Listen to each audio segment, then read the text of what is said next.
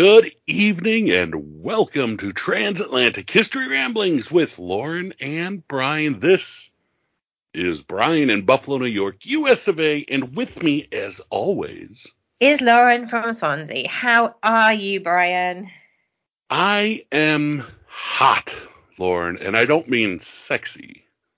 I mean hot. It's like that major heat wave across the US is hitting me right now, and it's only going to get worse over the next couple days. But uh, we don't we don't have a heat wave at the moment. We've had a very rainy, um, very rainy, very rainy few weeks, which has been a bit awful for my peppers because they have not grown or flowered.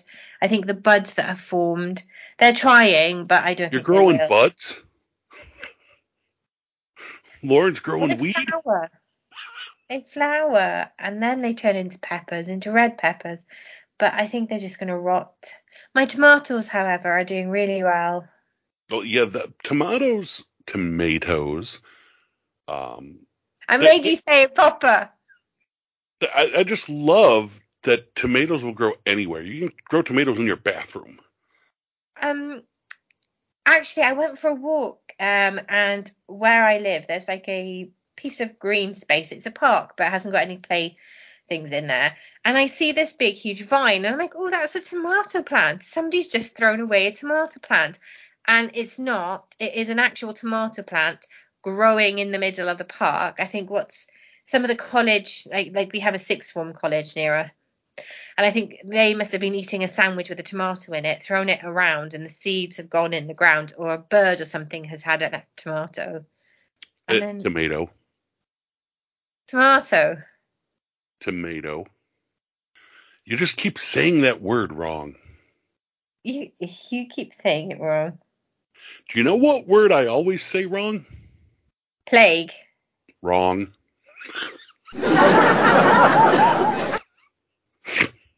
Get it? And I say plague correct, by the way. Plague. Plague. Plague. Plague. Oh dear. Oh. You, you know, you just want to make fun of me. It's not my fault you don't know English. well, there are some parts of America that still talk that they suppose still talk in, a, in an, with an accent that is as close to the Elizabethan accent as you will get.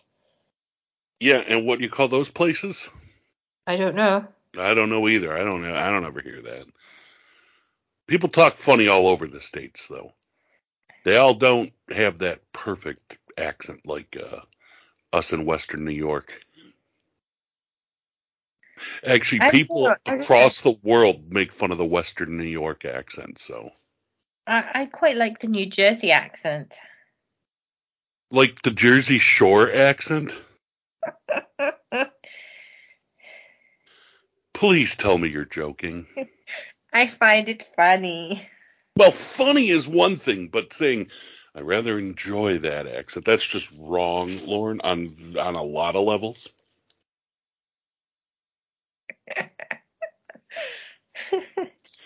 well, so come on.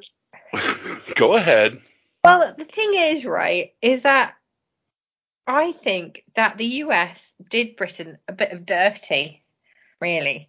Because if you think about it, um, US TV showed these teenagers having this these lavish, wonderful lifestyle, when in reality it's not like that at all. And that's what we saw in the 90s was these lovely children having telephones in their bedroom and having unlimited trips to Disneyland. Well, um, nobody in America believed it. We all knew that was bullshit. But you see it like um, there was this one where they tried out was it a Barbie walkie-talkie in Disneyland? No, I never saw that. Well, Speaking of Barbie, did you see the Barbie movie? No, I haven't. No. Me neither. But I love that people are like going nuts over this. Like right wing uh, quote unquote news in America is going absolutely apeshit over this. And it's disgusting. Barbie's trying to be woke and Barbie's trying to promote communism to children. It's like, dude, it's a fucking Barbie movie. I mean, come on, Barbie owned a house. Yeah, it's a fucking Barbie movie, and these yeah, but- fucking lo- yokels have to go nuts claiming that it's the destruct it's the end of America because of the fucking Barbie movie. yeah, but you have to look at it this way. Barbie owned a car and a house long before it was legal for women to have their own bank accounts. That's true. You also got to look so, at it this way. If you're you're right wing media and you're obsessing over the fucking Barbie movie, you might have a problem. I mean, you used to have things like Barbie crisps. Not in this country. You know why? Because crisps don't exist, Lauren. Chips. No, I used to have used to have the and they were prawn cocktail. That's what the Barbie crisps were. Prawn cocktail. You know, it's funny every time you say that. It's people think you're saying porn cocktails. Prawn cocktail, as in. I prawns. know, but with the accent in America, it sounds like you're saying porn. And everyone's like, why does Lauren keep talking about porn? I've gotten emails about why does Lauren keep talking about porn, and I don't understand it. And then I'm like, what the fuck are they talking about? And then I realize, oh, it's the way I say porn. you. Mm-hmm. I don't believe that, Brian. I could send you the emails. But speaking of emails, oh my God, did we get some more emails about our our UFO show? And that was two shows ago. We're still getting email. We got stuff about the Star Wars show. Two people loved it, and they're really jealous of uh, Star Wars collections. But I got to tell you, that UFO show with Tim Schwartz and Neil Story, oh my God, people are going nuts. Like, no one can, they're all like arguing whether this whistleblower's real or not. I think we do have to, we may have to call some of them back if it is possible, because here it's just beginning of the summer holidays. And I know there you're coming, you're in the middle, coming to the, towards the end of your summer holidays there. But um, I, in some of the British newspapers today, they had said there was evidence that there had been a um, crash landing on Mars. Like it was a picture of Mars, and then it looked like something had hit the surface of Mars. Hmm. So something crashed. Are you are you reading the Weekly World News, Lauren? No, no. Um, this is um, um, I'll bring up. Yeah, is because I, I think. Do you know? Do you remember? You can still get it now, but kinetic sand. Yeah and I just thought it was maybe something like that. There, there was something metallic in the sand and the storm, you know, because there's, is that, no, Mars isn't the one where the storm is, but something had shifted the sand and it was a bit, you know, like kinetic sand from the mail online. I'm so sorry. Um, that I'm re because I know people will not will be um, a bit um, but the uh, the newspaper I saw um in the shop it, it wasn't that one. A lot of them had this on their front page. So this is so this is from yesterday. Um and is it the mars rover isn't it i think? Yeah.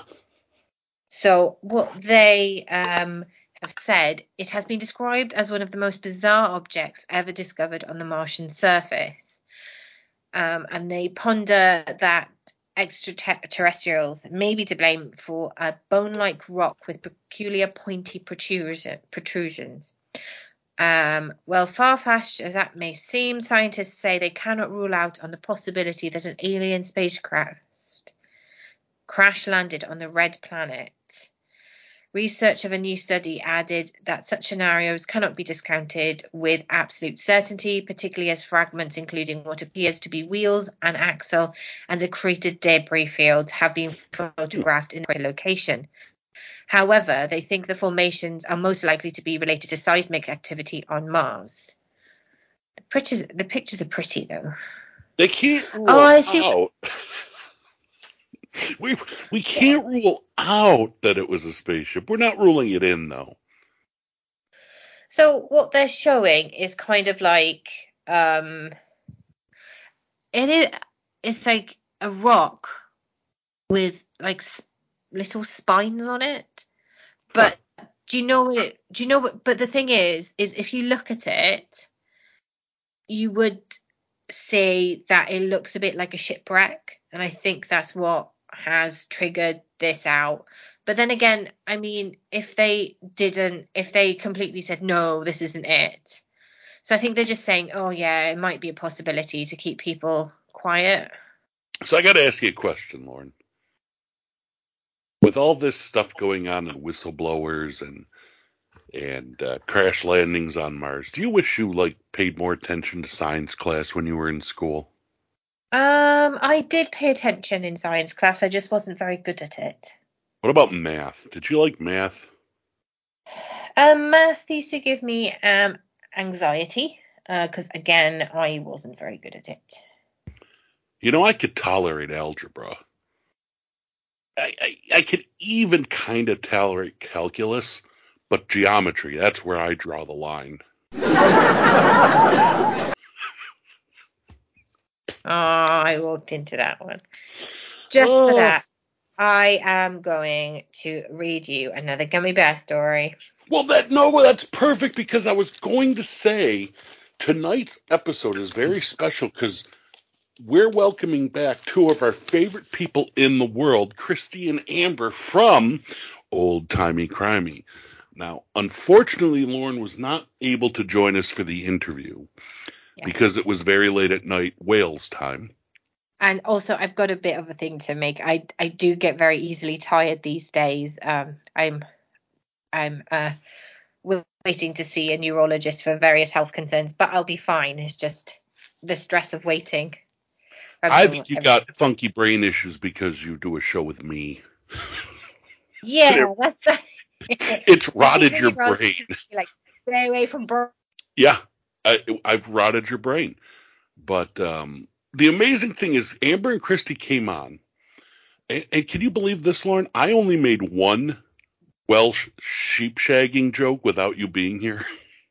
Well, as I always say, we shag them and you eat them.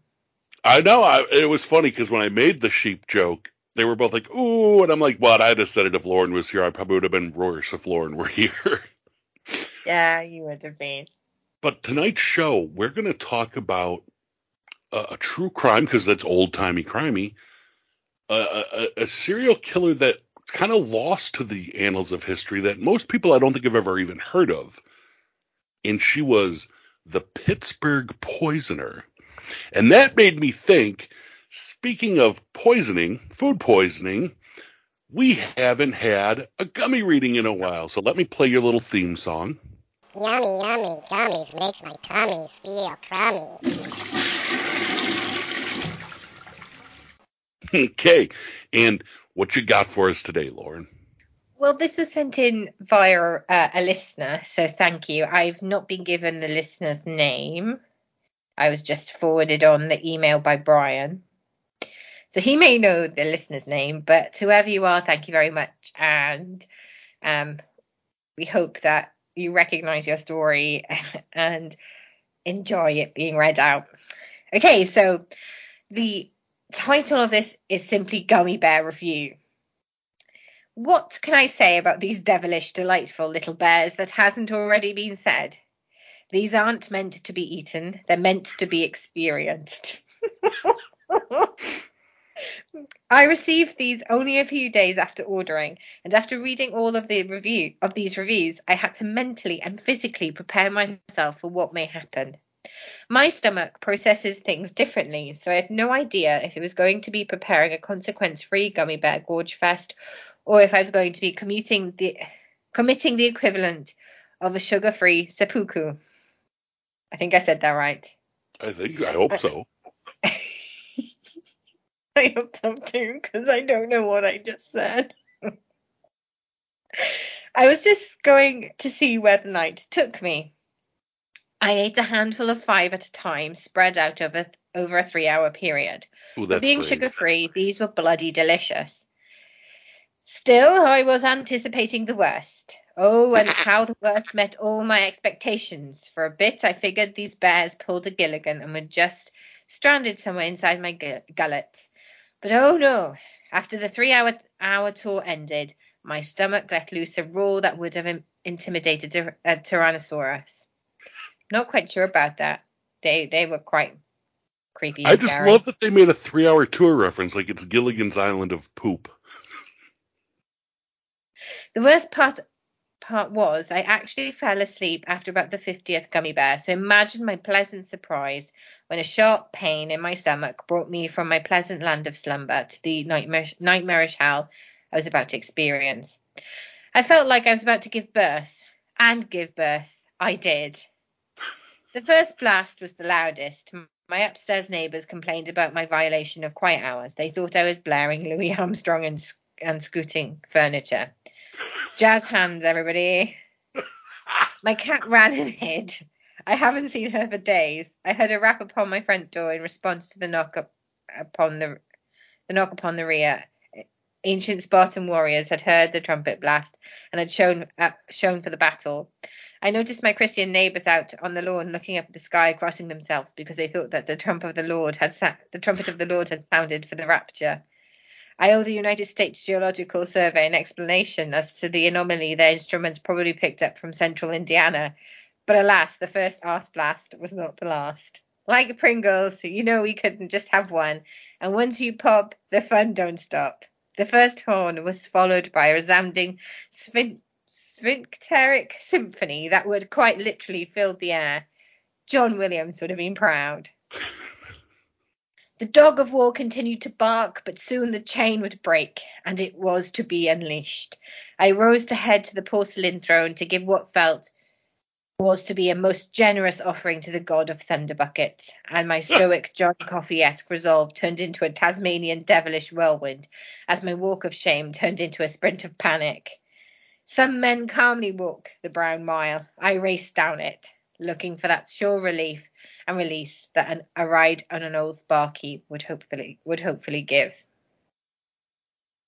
What ensued ensued ensued ensued What even ensued, I think. what, yes, what ensued will forever be etched into the annals, yes, annals, you dirty bird, of history. A great many atrocities have occurred in the 20th century, but most pale into comparison to that which the gummy bears had wrought. The first wave to an outsider would have reminded one of a Judas Priest concert as I belted out Rob Halford screech, accompanied by the sound of a million guitars. What can only be compared to the violent sound of never-ending barrage of artillery and gunfire, our brave boys storming the beaches of Normandy, heard as they answered the call of duty, came from the bathroom. The collective noises and experiences of all the battles and wars that have ever been fought by man, the bloodshed, the violence, the gore, the deafening thunder of gunfire was reenacted in a three-minute span. I still have not the heart nor the strength to go back in there after the last time. So much was sacrificed, so much was lost. I prayed to every god I could think of as I rode the lightning. I looked everywhere for salvation. I looked outward and thought to myself what horrible things I was doing to my fellow man. I then looked within, and what the gummies left for me to find within was horrifying. I still cannot speak of it to this day. The great god of the porcelain pot was pleased as I humbly beseeched him and brought many offerings that night. I begged his mercy, but only after about six hours did I gain favour enough to leave the throne room and return peacefully to my slumber. After eating these gummy bears, I feel like a new man. Literally, I expelled what felt like almost all of my internal organs that night. And as I sit here eating the last half of the bag and reflect upon my experience, I smile because I know very soon, I know I will hear the gurgle and oh, well, going to have to cut this review short. Seriously though, these are delicious, but if you eat more than a few of these, prepare yourself. I admire the fact that they were eating the rest of them right then. Uh, I also got to point out do you realize that they said they ate 50 of them? I know. I think if you eat 50 of anything, that's going to happen. 50, Lauren. I mean, granted, Mhm. they are sugar free. I mean, but how many sweets are in a bag? I don't know, but do you think you'd eat 50 of them? Well, they're only little gummy bears, really. So oh, I Bullshit, mean, Lauren. You once claimed it took you like six, six servings to eat a pint of ice cream. Well, yeah, I don't know how big the bag was. Like, if it's a normal bag of Haribo, how many gummy bears are in a normal ba- bag of Haribo? Probably about 20, 30. I don't know. All I know is that I think we're going to have to order you some of these and you're going to have to try them. No.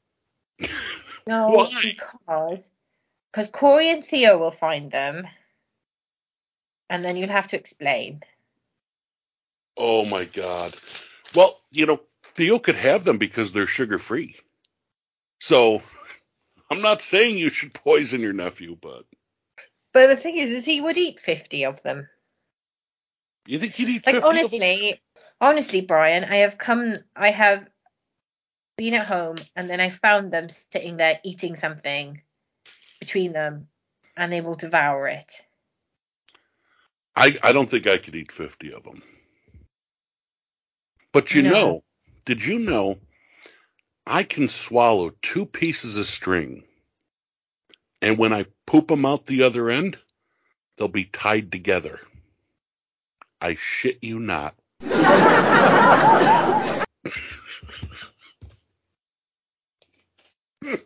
Well, I hope your mother enjoys the review as well, because I know she's a fan of them. oh, she is a fan of them. She does tell me some of my jokes are terrible though. That's only that. That's because you're a fucking liar. I don't think that's the reason. I am a little sad though, because you know someone glued my deck of cards together, and I don't know how to deal with it. Oh, this is why Billy eats your things because your jokes are bad. Oh my god, that wasn't a bad joke. That was a good joke.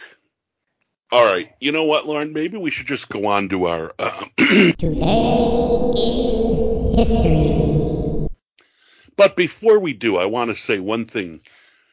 Someone out there, whoever it is that stole my antidepressant medication, I hope you're happy.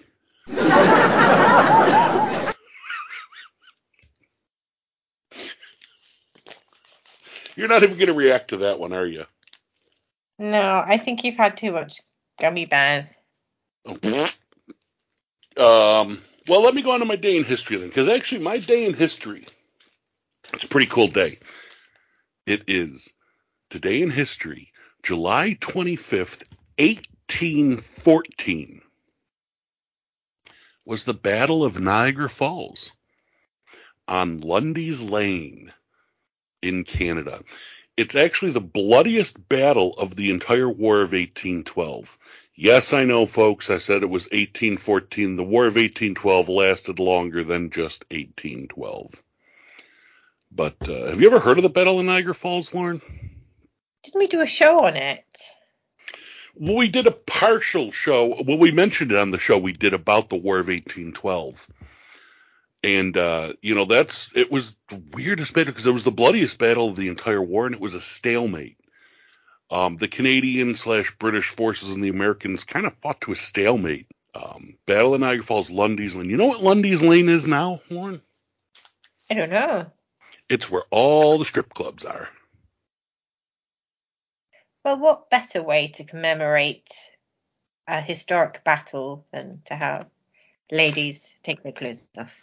And another cool thing about uh, just a weird little tidbit has really nothing to do for the general audience. They that won't matter to them, but the I, I have a good friend of mine whose Lundy's Lane is named after his family. His name is still Lundy, and it was uh, settled by Quakers.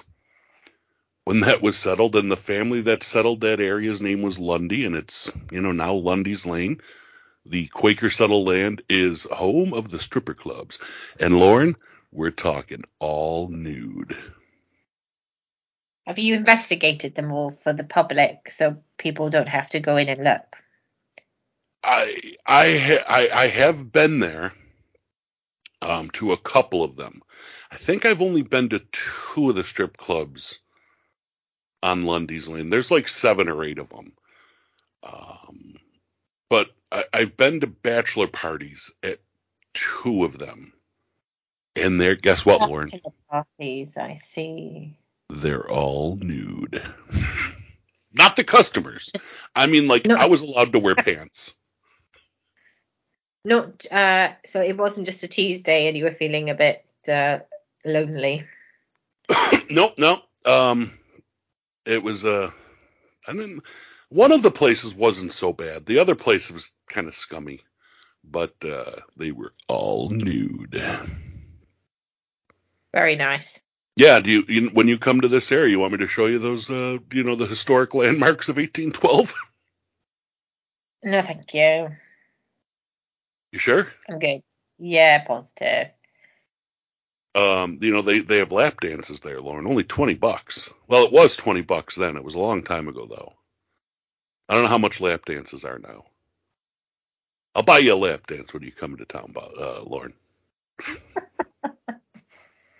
Just No. make sure the make sure the strippers haven't had any uh, sugar-free gummy bears before you get a lap dance. all right, all right. Go on to your day in history. So my today in history is kind of tame, and uh, my today in history is No on the 25th of July, th- uh, 306, 306. Constantine the First is proclaimed Roman Emperor by his troops, and I like Constantine. He's my favorite Holy Roman Emperor. I like Constantine too. Do you know why? He's awesome. Because he was all nude. Oh, don't say that about the Holy Roman Emperor. You'll have people after you. well, he's not the Holy Roman Emperor now. Yeah, but you know, Gentlemen, welcome to the stage, Constantine.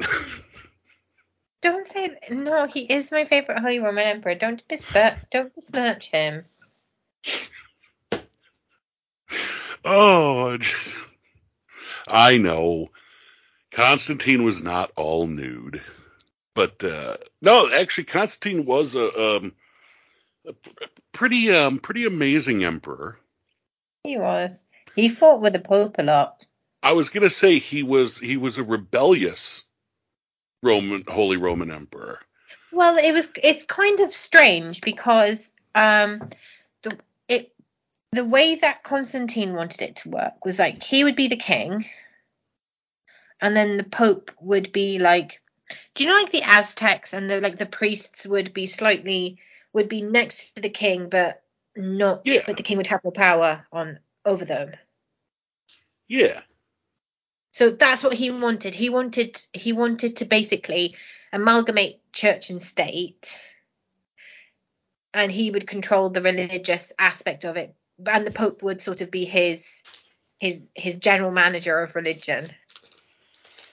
So you're you're you're you're relegating Constantine to like a baseball general manager.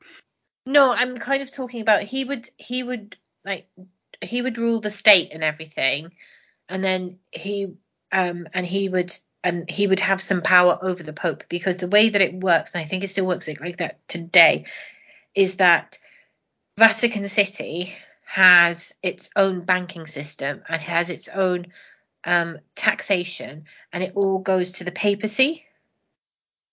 Yes, it does.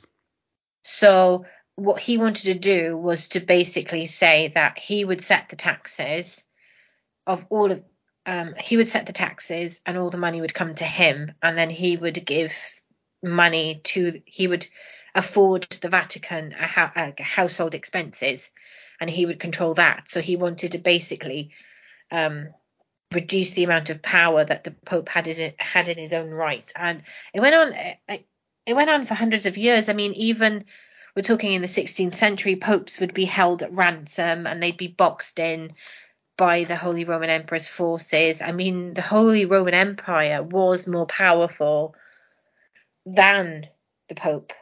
Yeah, so technically, the the Holy Roman Empire was the emperor. The Holy Roman Emperor was the middleman between uh, God and the Pope.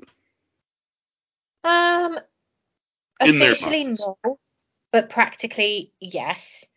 Uh, because if the Pope did something that the Holy Roman Emperor didn't agree with, and the Holy Roman Emperor could uh, get enough support from the Catholic nations, he could make life very difficult for the Pope. Yes. But the Pope was still a, the Pope was still an ungoverned head of the um, Catholic Church. So, um, so like for example, um, in this country, um, um, you have the king that is the head of the Church of England, and then technically he's the Archbishop of Canterbury's boss. Over the years, that's kind of there's kind of a separation a little bit, where the Archbishop of Canterbury can kind of make his own decisions, but it will always sort of be back and forward between the palace and you know they're, they're, kind of on the same page, but without within that page. Um, there's a certain of a certain amount of autonomy. But do you want to know a really, really, really fun fact? Sure. before before King Charles was proclaimed king, in between the Queen's death and his proclamation, the Archbishop of Canterbury was technically the head of state. What, you want to hear an even cooler fact? What? And then the Lord said unto John, Come forth and receive eternal life. Sadly, John came in fifth and got a toaster.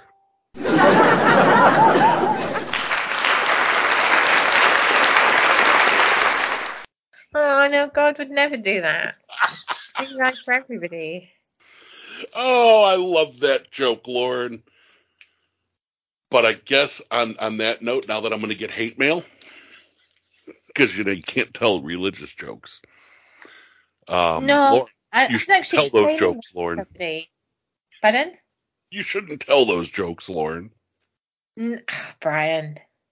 I was actually telling somebody the other day um, that we've had hate mail from the from religious portions of America, even though that I have gone on record and said quite adamantly that I am a Christian and chastised you when you have made um, Yeah. biblical jokes that have gone a bit too far or um, I feel are uncomfortable. And I have corrected your Bible knowledge here and there. Though you, you have amazing um, Bible knowledge for somebody that isn't a believer. And We, um, non-believers tend to have better Bible knowledge because we actually read it, whereas a lot of religious people don't. They just allow it to be taught to them. Um, uh, you don't be, the way that lit, liturgical years work. You don't get to hear all of the Bible, but there Yeah. is an initiative in this country called Bible in One Year, where it separates the Bible into readings, and every day you have three readings. So one portion will either be um, a psalm or um, a proverb. Then you have a New Testament reading, and then you have an, an Old Testament reading, and they'll kind of connect in a real way, in a in a in a way, so you can see what is trying to be communicated. Well, So then- what's trying to be communicated is that John came in fifth and got a toaster. Fourth would have given him eternal life. What do you think he'd have got for first, second, or third place? Angel wings. All right. Okay, that's that's for third place. What about second place? Gummy bears? No, angel wings. For first, second, and third, you get angel wings? Yeah. Well, then what's I the think- point of coming in first? Well, you don't come in first. Nobody like comes in first, second, or third. You just everybody is equal in heaven. Ah, well, at least John got a toaster. Well, on that note, I'm going to fire up the magic interview box. Yeah, because we're gonna get hate mail now. It's the magic interview box. And Lauren, you didn't get to hear this interview, so you're going to hear this live with everybody else. You're going to Oh, yeah. love it. Everybody, Amber and Kristy, are the hosts of Old Timey Crimey, which is one of the greatest podcasts in the world. You should all subscribe to it. And Lauren, like everybody else, you're going to kick back. You're going to dig this story. So whenever you're ready, flip the switch. Okay, folks, Lauren could not be here today because Lauren couldn't handle an episode like this. Because we're going to get a little weird, wild, and wacky with two of my favorite people in the world, the co-hosts of Old Timey Crimey, our sister podcast, and in my opinion, one of the best podcasts on the planet. Amber and Kristy are back. And apparently, th- this might get a little pervy because Kristy says we're going to get our grinder on. And, uh, I I tried to tell her that I don't use that app, but apparently we're getting our grinder on. So buckle up, folks. Uh, say hi to the gals and welcome back to Transatlantic History Ramblings. How have you been? We have been good. This is Kristy here, and uh, yeah, we are here to talk about everybody's uh, favorite murderous app. No, they're going to sue me. Um, no, They, well, they're sue me because it's my show you're doing this on. Thank you. Oh, say all the bad things then. Okay, all right, that's that's right. I'll say all the bad things then. So this is Grinder with an E, the murdery one. But no, folks, Grinder it is because, as you know, my cat is snoring. Did you hear that? That was loud. Old Timey Crimey talks about old timey crimey. And this Grinder is not everyone's favorite hookup app. This is an old timey crimey case from their home state, the beloved Pennsylvania, US of A. And who the fuck is Martha Grinder? Oh, Martha Grinder is a hell of a woman. Uh, we actually heard about this case from a listener of our podcast because uh, that listener can claim Martha as their ancestor, which in its own way is just pretty damn neat in in a grim way. In a grim way. I think it's awesome. Well, okay, you you you both. I gotta ask because we all know, like you know, the the this Mudgett guy who goes around claiming to be the descendant of H. H. Holmes, and he writes these books about how H. Holmes talks to him through psychic visions and shit, and he's like bragging that his ancestor is America's first serial killer. Then you got the guy in California bragging that he thinks his father committed the Black Dahlia murder. You got all these people bragging about their family members being these crazy killers why would you want that in your family tree? And if, I mean, if I found out that there was a serial killer in my family tree, I don't think I'd be telling people about it. I wouldn't be bragging. Would you? I would, yeah. I Yeah. yeah. Yeah, I, I mean, it's not, it's not even necessarily a brag. I think it's definitely, it's an interesting thing. Is it interesting in a sort of dark way? Yeah, certainly. It's, it's not like, oh, you know, my ancestor was Florence Nightingale. It's, it's certainly nothing that you're, you're, you're not bragging about. It's just more like you're at a cocktail party and the conversation's kind of edgy. It's something you bring up. Well, you know what? We actually did a tiny about one of my ancestors who was hung as a witch. yeah, one of our bonus episodes over on our Patreon, Amber told us the story, and it was it was really fascinating to to hear. I know it's really shocking to anyone that's ever heard me speak, but yes, somebody in my family was a witch. I, I was I was really thrown. I could not believe that pure as the driven slush Amber would have such an ancestor with a stain on their soul. I, I would, I would not believe such a thing. My second cousin is Tony Bennett. Is that titillating enough? For certain definitions of titillating, specifically um, little old lady definitions. yeah, I, I was actually thinking like if if you're trying to pick up like a 70 year old lady, yeah, I bet that is quite titillating. I, I, no, I don't know if he killed anybody, but I don't think he did. Allegedly, he hasn't, but that's as far as we know. I know he got cool again a few years ago when he did something with Lady Gaga. It's just hilarious that to be cool when you're a legend, it has to be with Lady Gaga, but That is the rule, though. it is. They That's why it I'm not cool. same. Yeah. well, somebody needs to invite Lady Gaga on the show. Yeah. We'll, so we'll get get on that. I'll I'm gonna work on right right after we're done here. I'll schedule her on. Yeah, I'll just we'll just pop her up. Yeah. So you um you have a history of witchcraft in the family, huh? Apparently, uh, really just being opinionated women will do it, especially when you get back into the 17 and 1800s. So, They were not executed for bitchcraft. It was witchcraft. yeah, no, it was a female that owned property. So that's, that was all it took to be a witch back then. I believe it. Yep. Yep. I don't believe that women own property are. I'm going to get hate mail for that one, and I didn't even say anything. I'm not saying that women own property are witches. I'll, it's possible, but I'm saying I believe they were executed for owning property. We don't have a good history in this country of treating people right.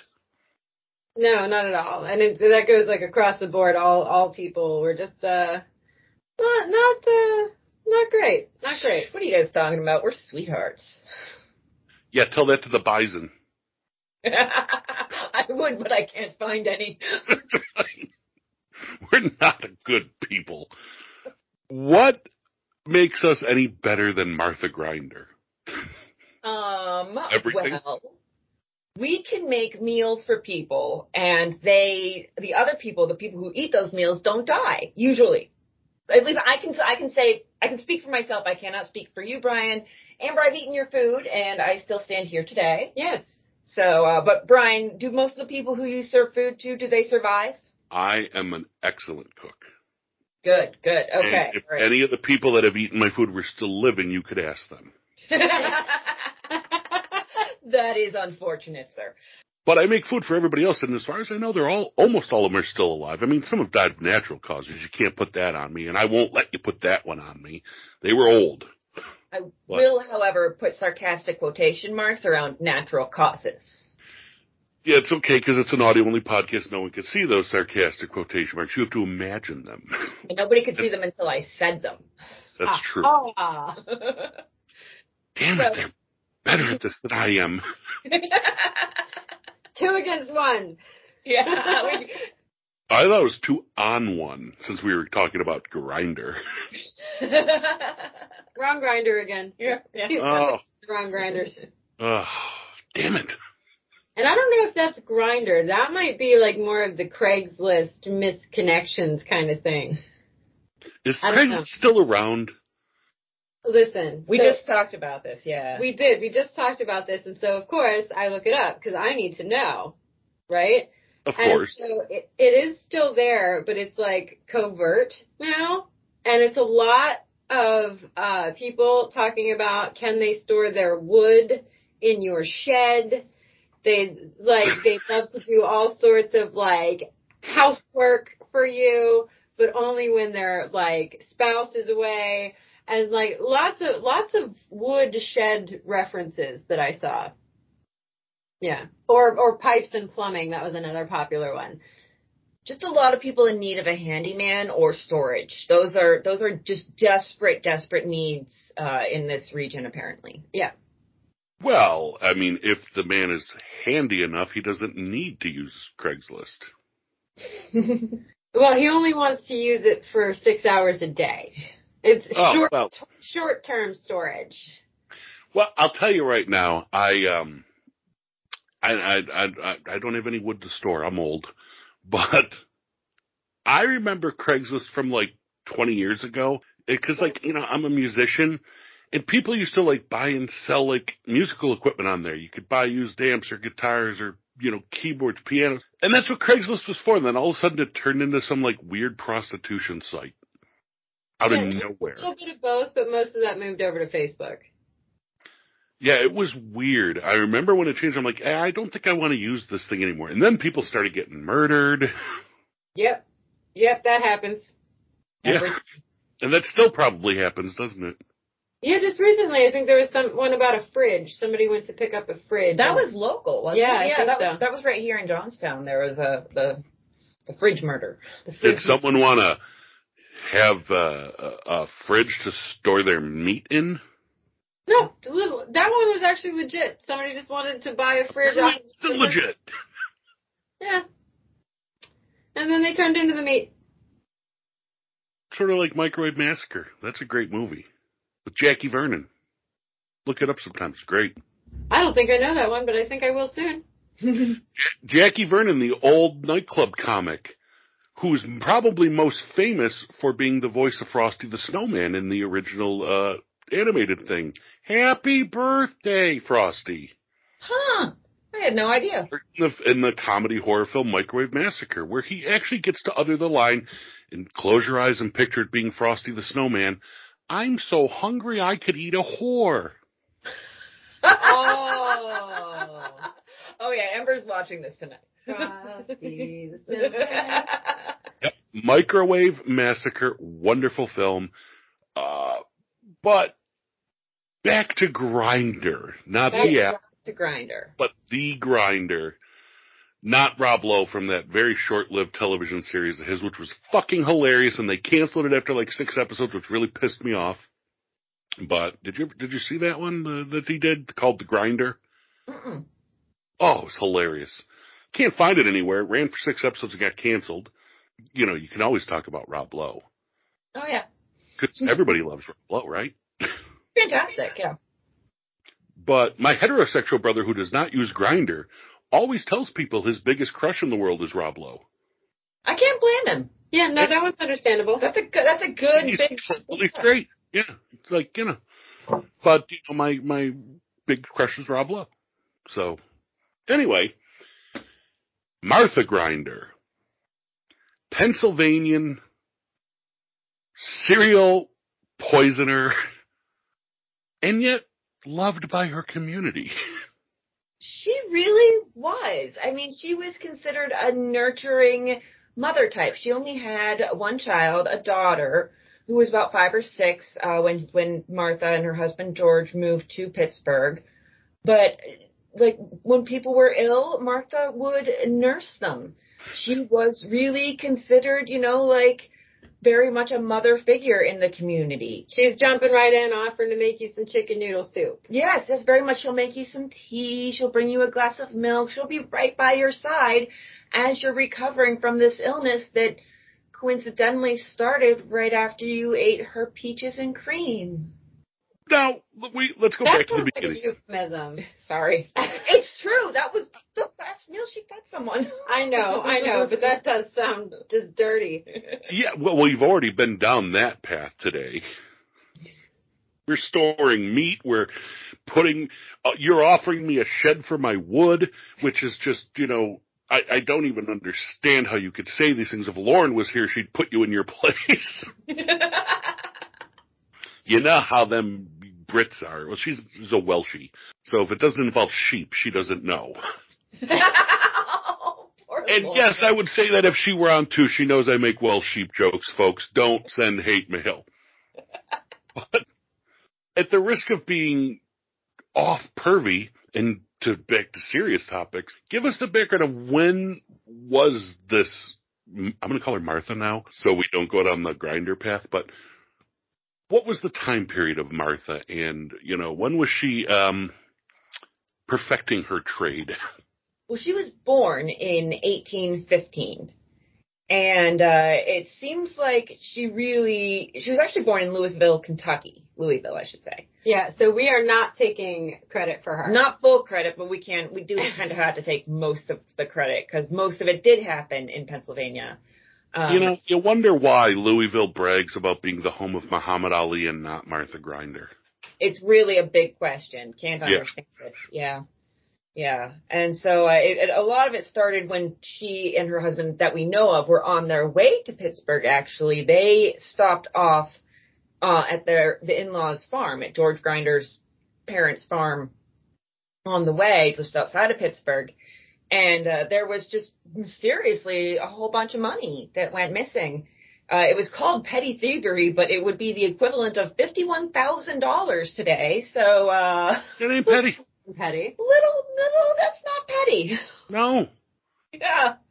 That's the really- average yearly salary in America. That's not petty. Yeah, it was not super petty and it was never really solved, but it was strange that anytime something suspicious happened, it just uh, so happened that Martha was the only one around. And uh, we don't really know what happened in the intervening years, but about five years later, uh, the couple was living in Pittsburgh and they took on a maid whose name was Jane Buchanan. And she was just pretty much fresh off the boat from Ireland, 19 years old. And after living and working with them for just a couple of days, boom, she got some stomach pains and uh, a couple of days later she was dead. Well, you know, they didn't like the Irish much back then, so you can't kind. And this is as an Irishman, you know, I, I've read the stories about how my people were treated. There were a lot of Irish being killed. We're sure it was Martha. Well, we do know it was something in their household because, I mean, she'd only been there for a couple of days. Yep, and then she got the, the convulsions, the vomiting, the, the severe pain in her her abdominal cavity. And uh, it was very strange how all of this happened. And then Martha said she was going to take charge of the funeral and everything.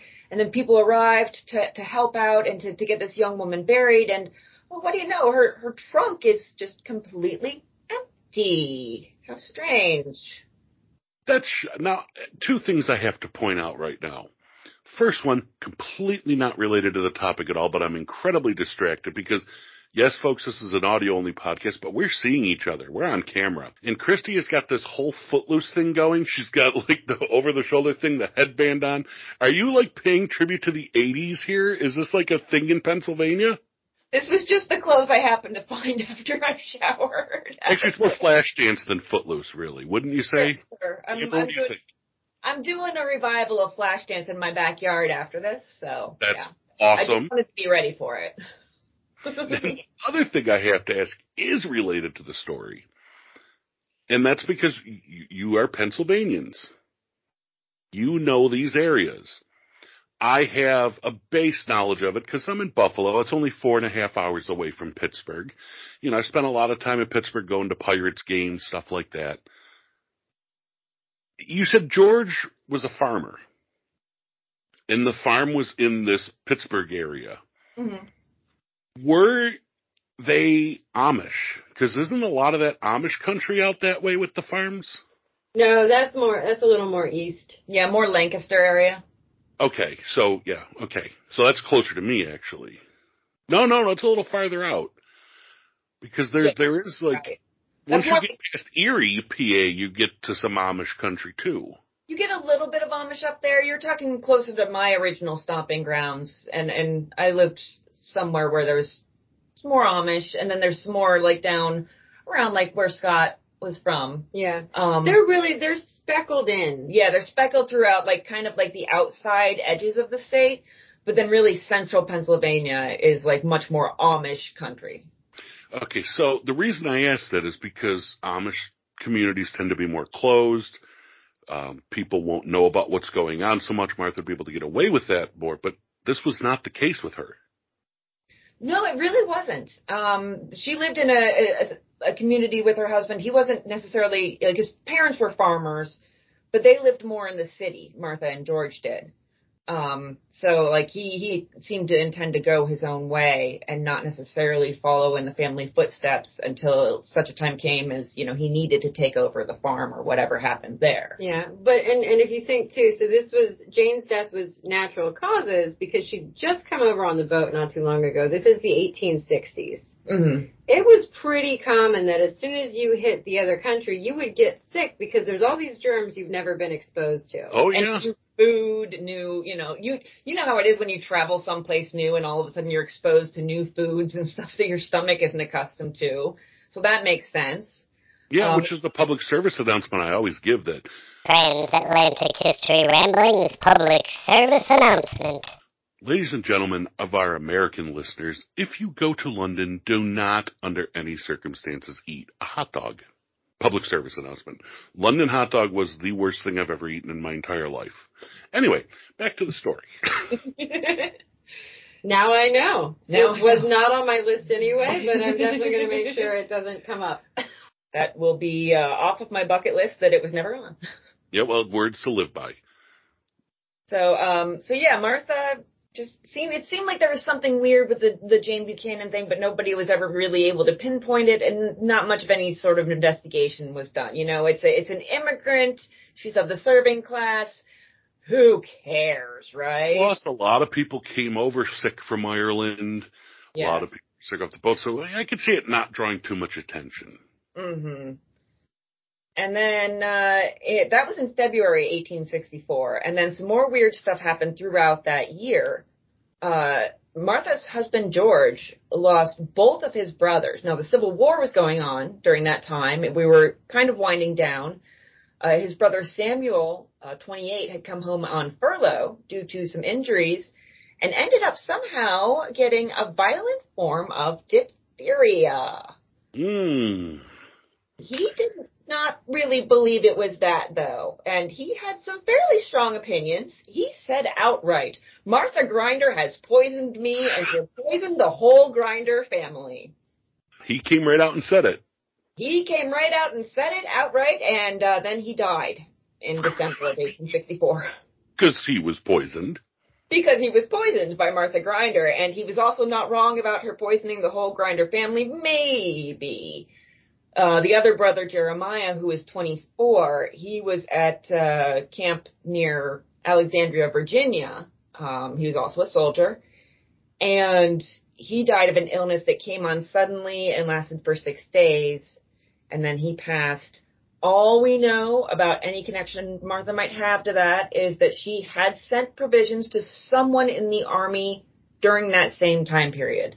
Oh That's all God, we know. Sending provisions. Yeah. Here's a care package, sweetie. Yeah, Martha enjoy these here. cookies. oh my God. Would you say? Let's say Jeremiah was was a bullfrog. Was a good friend of mine personally. Um, let's say he is a victim of Martha. Mm-hmm. So now her death count is at three. Yeah. Okay. All in the same year. Yep. And no one's asking questions. yet. E- even though the one brother said, "Hey, Martha did this," no one's. Who did he tell? It's really kind of unclear. I, I feel like he told their father. It seems like he was with their, their father was with them a lot. Um, so I feel like he told, uh, the elder grinder, Mr. Grinder. Mr. Grinder. Mr. Grinder. That's what they call me in the clubs. I mean, um, where were we? So not George, but their father. Yes, I feel like he told him either Mr. Grinder didn't really believe him or I, I feel like he did though, but felt kind of powerless to stop anything. Now, what about George? Was he getting sick? Was he having problems? George was uh, not described in the most favorable ways as regards his intelligence. He was pretty dull. Yes, um, uh, easygoing, slow, and simple-minded were some of the words given to him back then. Uh, also, rather deficient in force of character and intelligence. I guess we could, well, we can't say a lot of things in 2023, but is this someone that, let's just say, are they describing as maybe someone with mental deficiency or just stupidity? It could be that, but I also think an, an important word I think that's used in some of the descriptions is submissive. He is led around by the nose. He does anything she tells him to, whether that could be through some sort of um, intellectual disability or just entirely through the fact that he is hopelessly in love with her and it has just completely erased any sort of willpower from his brain. I do not know. So in fairness, I would like to throw out that maybe he was not dumb at all. Maybe he was incredibly smart. And by playing dumb, he was not going to get the same treatment as his brothers. He, you know, that's a good point. Was he s- simple-minded, dumb, or playing dumb? Because he, you said they lived in the city. He didn't take over the family farm, so he had to be capable of providing for a family and living in the city. Well, he was a coal miner. Yeah, Well, that's Think of it this way, with the brothers out of the way, now the size of their inheritance keeps getting larger. that's a good point. Oh. And so he's not even complaining about like tummy aches or anything. He's not like dropping liquid deuces in the coal mines or anything. He does not seem to have any complaints about his health.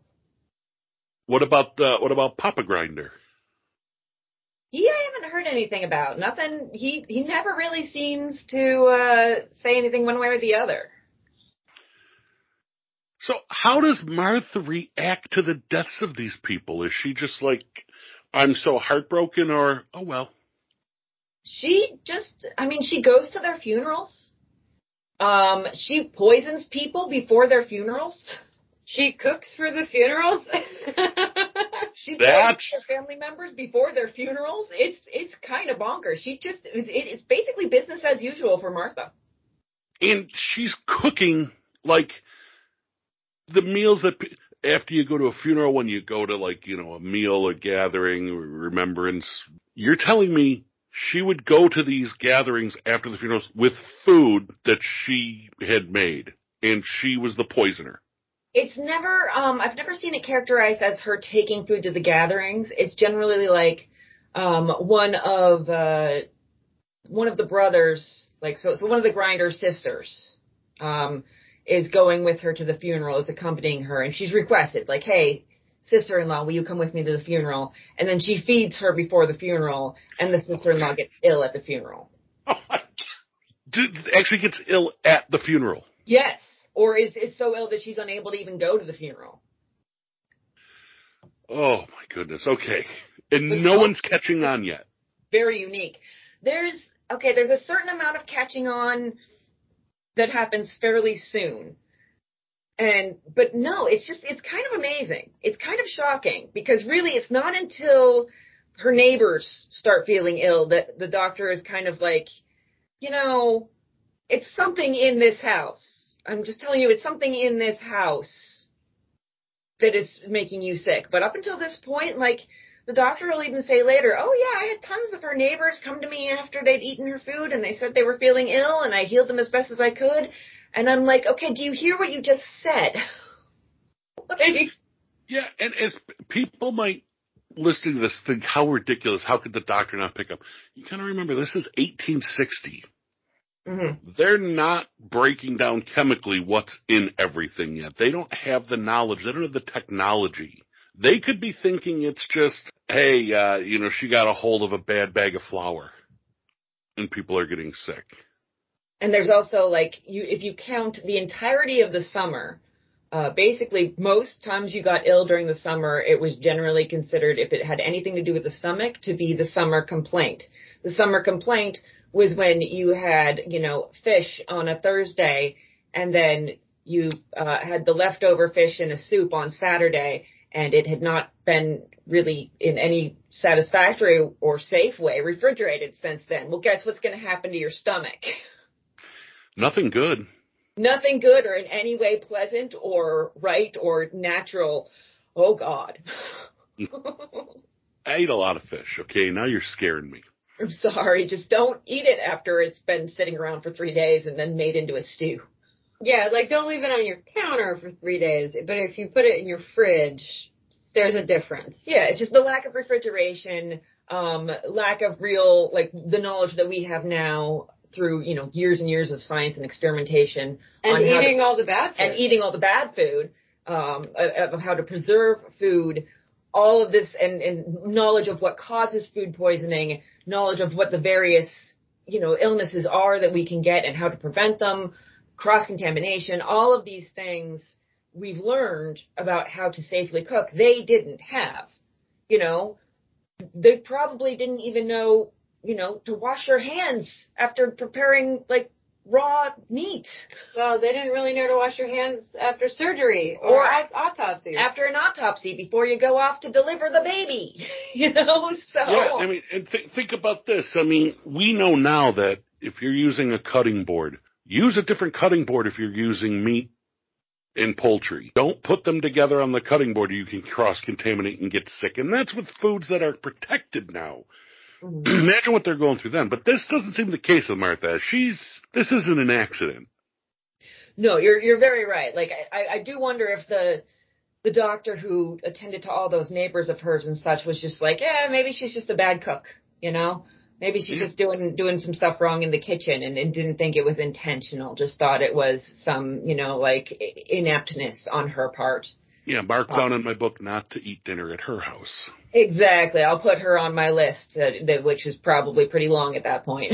but She'll join the hot dogs on that list of things I'll never do. That's right. exactly. So, yeah, it it just kind of seems to be just a thing where like, yeah, Martha's really nice, but yeah, if you eat her food, you, you might get a little ill because she just, you know, everybody has their talents. Cooking isn't one of hers. It, that might be it. So that lends my mind to go to this weird place.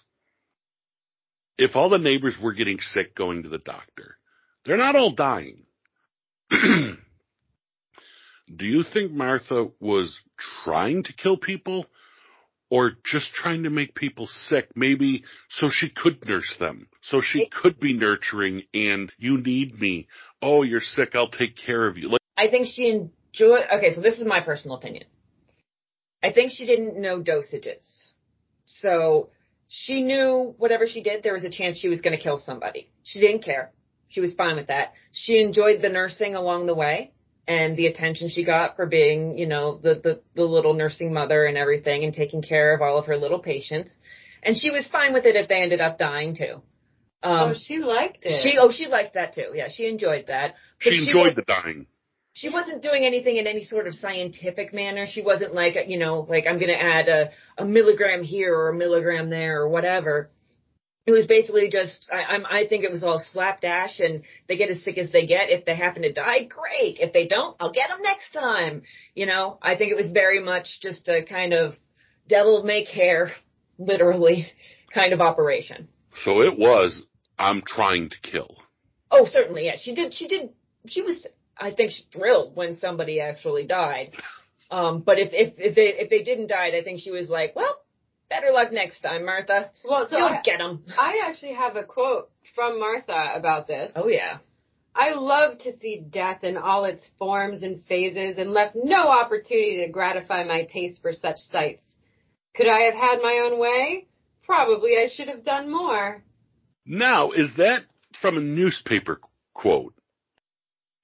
That is supposed to be. Now I cannot find the original source of that.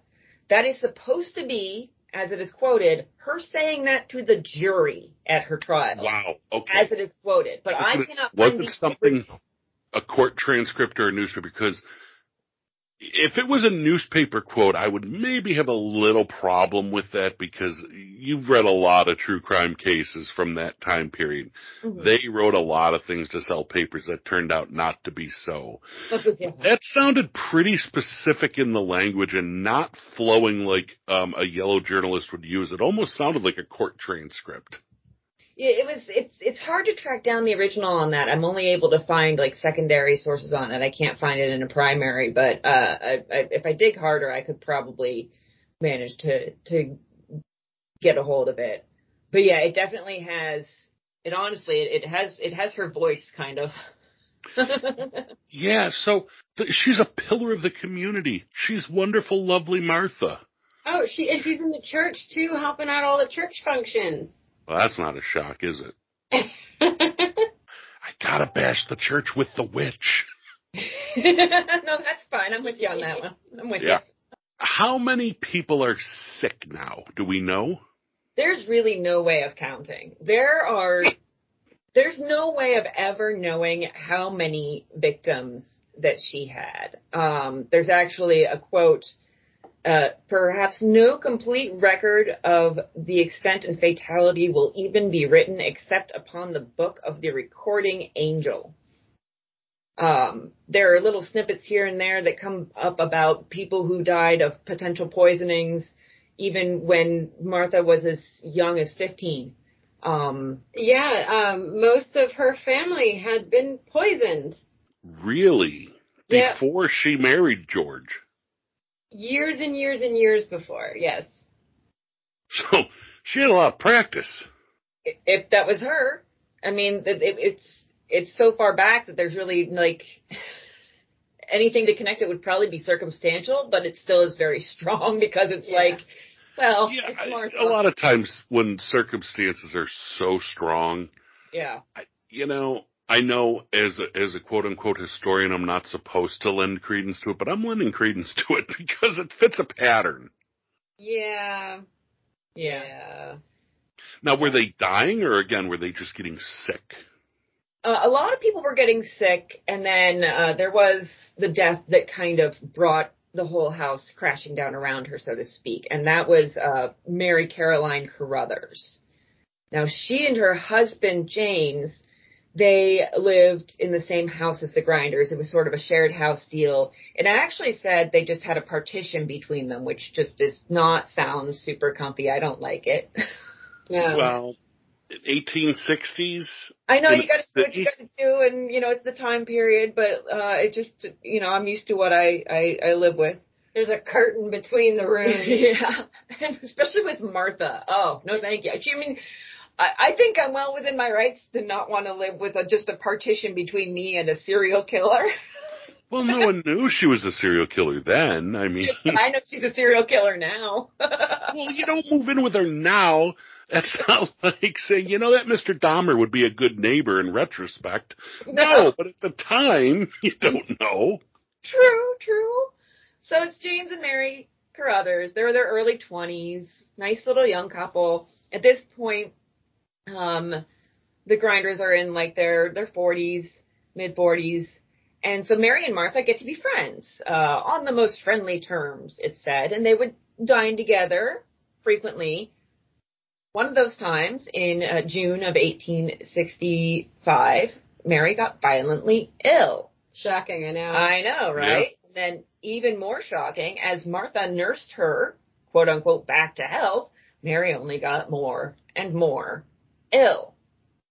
So the do- doctor takes a look at James and Mary, because James had been ill on and off, strangely, only after he ate Martha's food, and sends him off to the country. That's the doctor who says it's something in this house. I don't know what, but it's something in this house. Cough, cough. It's your neighbor. She's poisoning you. So, I gotta interrupt for a second, and there are there are listeners who are going to think I'm asking this just to get a laugh out of you, but I'm not. I'm I'm serious. Do the reports describe the illnesses? I mean, are they? Is it like coming out both ends like a firecracker, or is it? You know, are they vomiting? Are are they like I said earlier, dropping liquid deuces in the in the coal mines? Is it because we don't know what the symptoms of the poisoning would be? Because I'm sure you've had all had food poisoning in the past. I've had food poisoning in the past. It's So, different I- than any other kind of illness. They leave out a lot of the diarrhea I mentioned because that was just not, it's not proper. It Especially was for the on back then. Yeah, so we don't talk about poo, but there was abdominal discomfort, severe abdominal discomfort, which is probably yes, they like I'm guessing both ends. They do mention vomiting, um, lots of pain, convulsions. I've got a description here. Vomiting, purging, spasmodic affection of the throat, burning at the stomach, nausea at the mouth, pain in the head. So I'm thinking vomiting and purging must be two different things. Yeah. Isn't it funny that we can't mention um, diarrhea in a medical sense back then, but now we can watch TV commercials of bears wiping their ass, bragging Right. about it? That is funny, yeah. Or the, the new cereal on the market. And uh, for, for regular listeners of the show, they know that I have been on this very strict diet for, for several months now because I'm, you know, I'm getting older and I got to keep all my health problems under control. So I, I, I don't eat anything with carbs or sugars or anything anymore because being a diabetic and old, you got to watch out. So I was looking for all different alternative foods to buy. There is actually a cereal on the market. And uh, just so I can get a genuine response from you, I'm going to send you um, the picture of this cereal because it's 100% real. And yet, this we can market, but we can't talk about diarrhea in a story. I don't know why it's ringing. Are you calling us? Hey, ladies. no, find my device is ringing for some reason. I, don't, I didn't activate that. I'm sorry for the loud noise on the poop like a champion ultra fiber cereal. Ooh, Yes. I like that. Poop Like a Champion is the name of the breakfast cereal. I'm looking for it the next time I go to the store. Actually, you know what? I, I I'm not gonna lie. I do grocery delivery, so I'm gonna get on the website and and see if it's there. Ultra fi- it comes in several different varieties, several flavors. Let me go on my big box store website and uh, look up poop and see what happens. okay. Poop Like a Champion. It's wheat free, gluten free, non GMO. So there's a selling point. Yeah, see, see the ramblings we go off on on this show. Poop Like a Champion cereal. They're not even sponsoring this show, but you know what, ladies? I'll bet you you could get them to sponsor your show.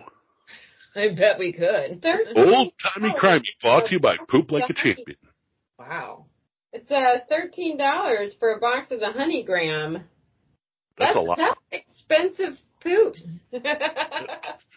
Cinnamon toast. Ooh, we have a, a cocoa flavor.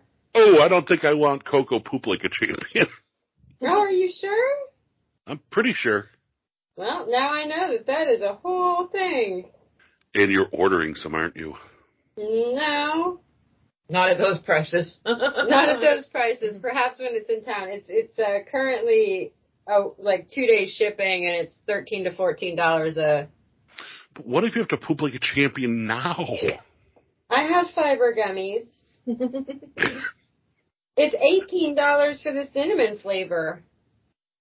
And you're allergic to cinnamon. So I could pay eighteen dollars to um, No die worries. before I had a chance to poop like a champion. Well, you Well, would poop, you would poop like a champion after you died. It would just all come right out. Oh, there you go. Actually, yeah, Or you could race and see what happens, the poop or the, the cease to breathe. yeah. You know what? I could just go to the cupboard and get the cinnamon out and not pay the eighteen dollars. There you go. That Yeah. works too. That, that's a good point. Yeah. So, do we want to continue talking about Martha Grinder?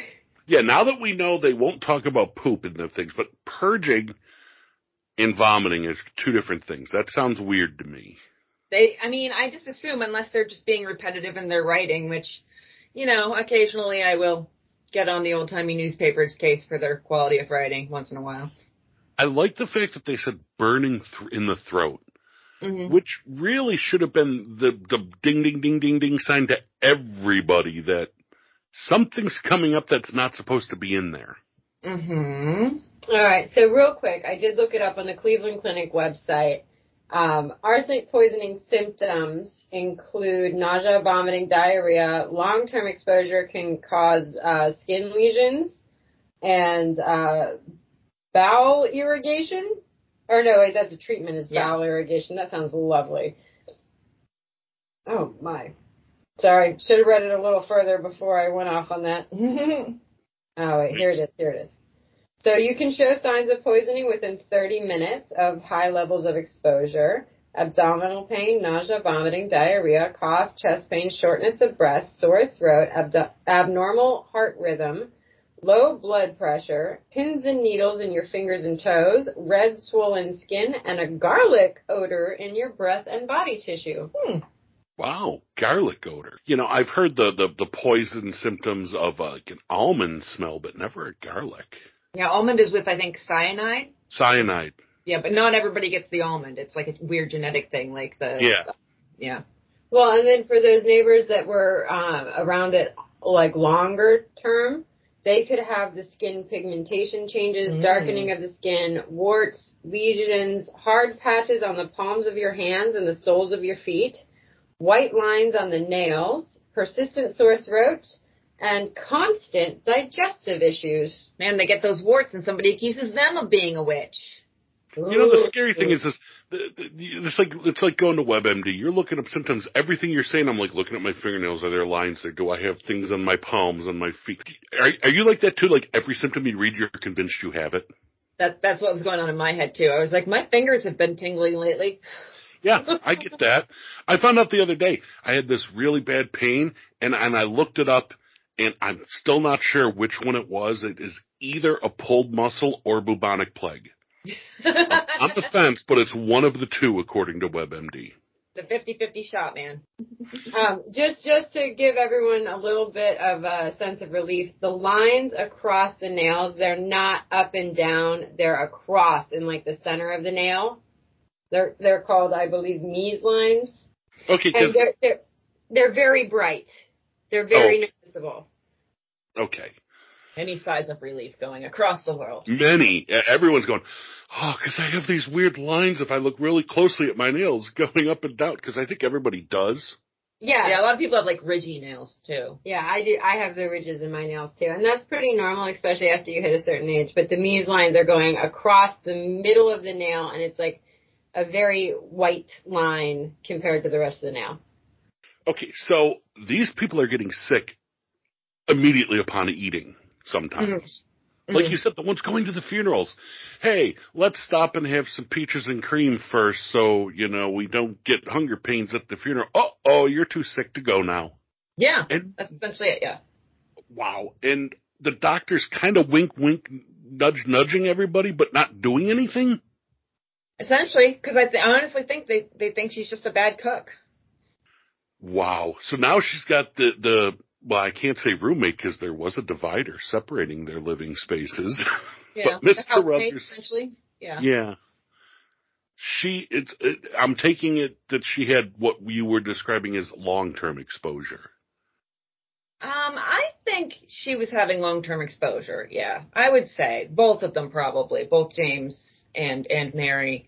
Um, and uh, Mary started to do a little better out in the in the country, but James had to come back uh, to continue working, and he. Uh, he- Mary Martha kind of did the same deal. They had a funeral to go to, and uh, Martha invited James to go along. She fed him some food, and he was sick again.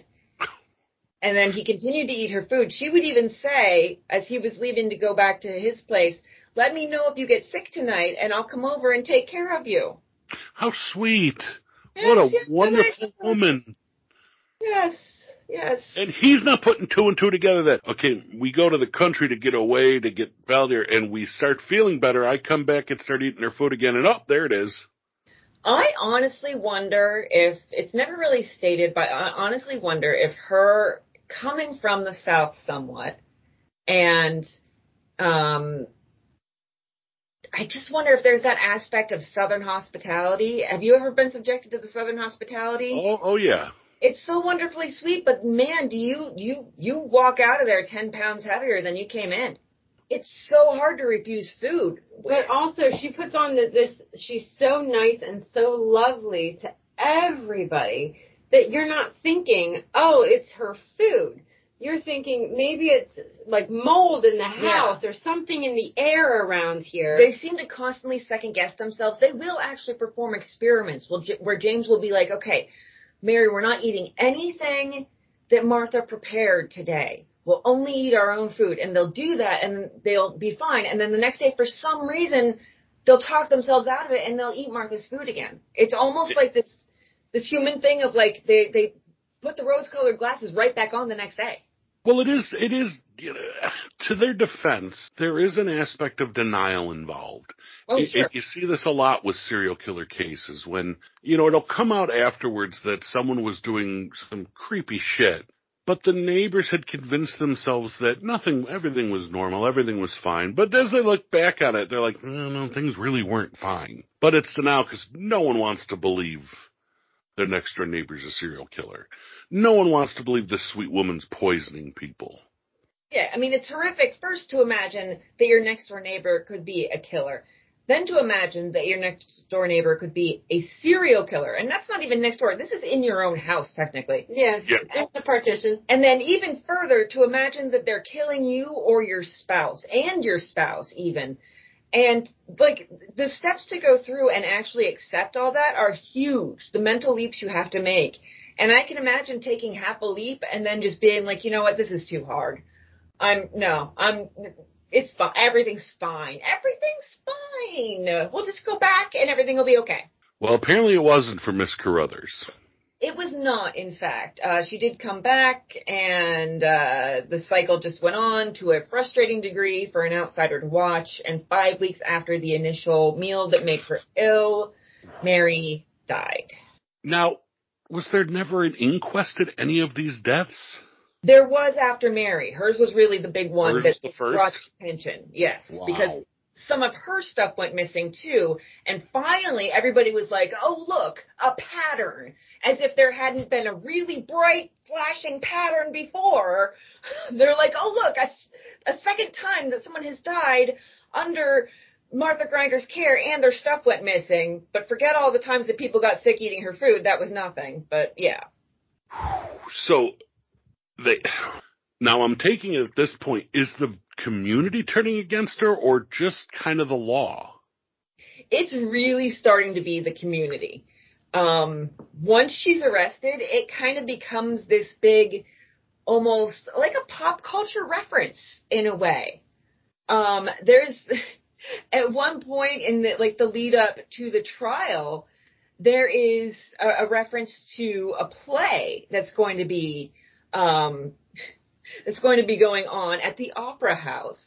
Uh, in the evening, a repetition of The Female Detective, which succeeded admirably on its first production last night, together with The Female Poisoner, and then in parentheses it says, not Mrs. G. It, it, I don't have to tell you two this because this is your field of expertise, but to our listening audience, this is not uncommon. I mean, during the height of the Jack the Ripper crimes, there were waxworks in Whitechapel depicting wax figures of the bodies. Mm-hmm. hmm Like they would do that. Um, the New Orleans axe murders, never solved case. While they were going on, a hit jazz song about it came out. You know, which is actually a really cool piece of music. But, you know, th- this happens. They started nursery rhymes about Lizzie Borden while she was on trial. I mean, this, yeah. sensationalism around these kinds of things, it grips the public. So to see that they're doing um a loosely based on stage play at the time doesn't shock me. It kind of sickens me, but it doesn't shock me. Yeah, I'm not surprised at all. The public got very much almost involved and sort of emotionally invested in these kinds of cases. You'll see, uh, for instance, the, the Harry Thaw case, uh, in the, the early 1900s with, uh, Evelyn Nesbit. You know, she was the, the Gibson girl. Um, and, uh, so, so that case, I've seen references in newspapers, a little account of a, a bar fight that broke out because two patrons were arguing over the case. And so like a bar would put up a sign that you couldn't talk about the Thaw case in that bar. I love it. right? But it, it, it is kind of disturbing how much crimes like this become pop culture to their communities. And, and, in some cases to the world at large. I mean, like we said, the Ripper, uh, the Lizzie Borden case, it was around the world people were talking about that when it was going on.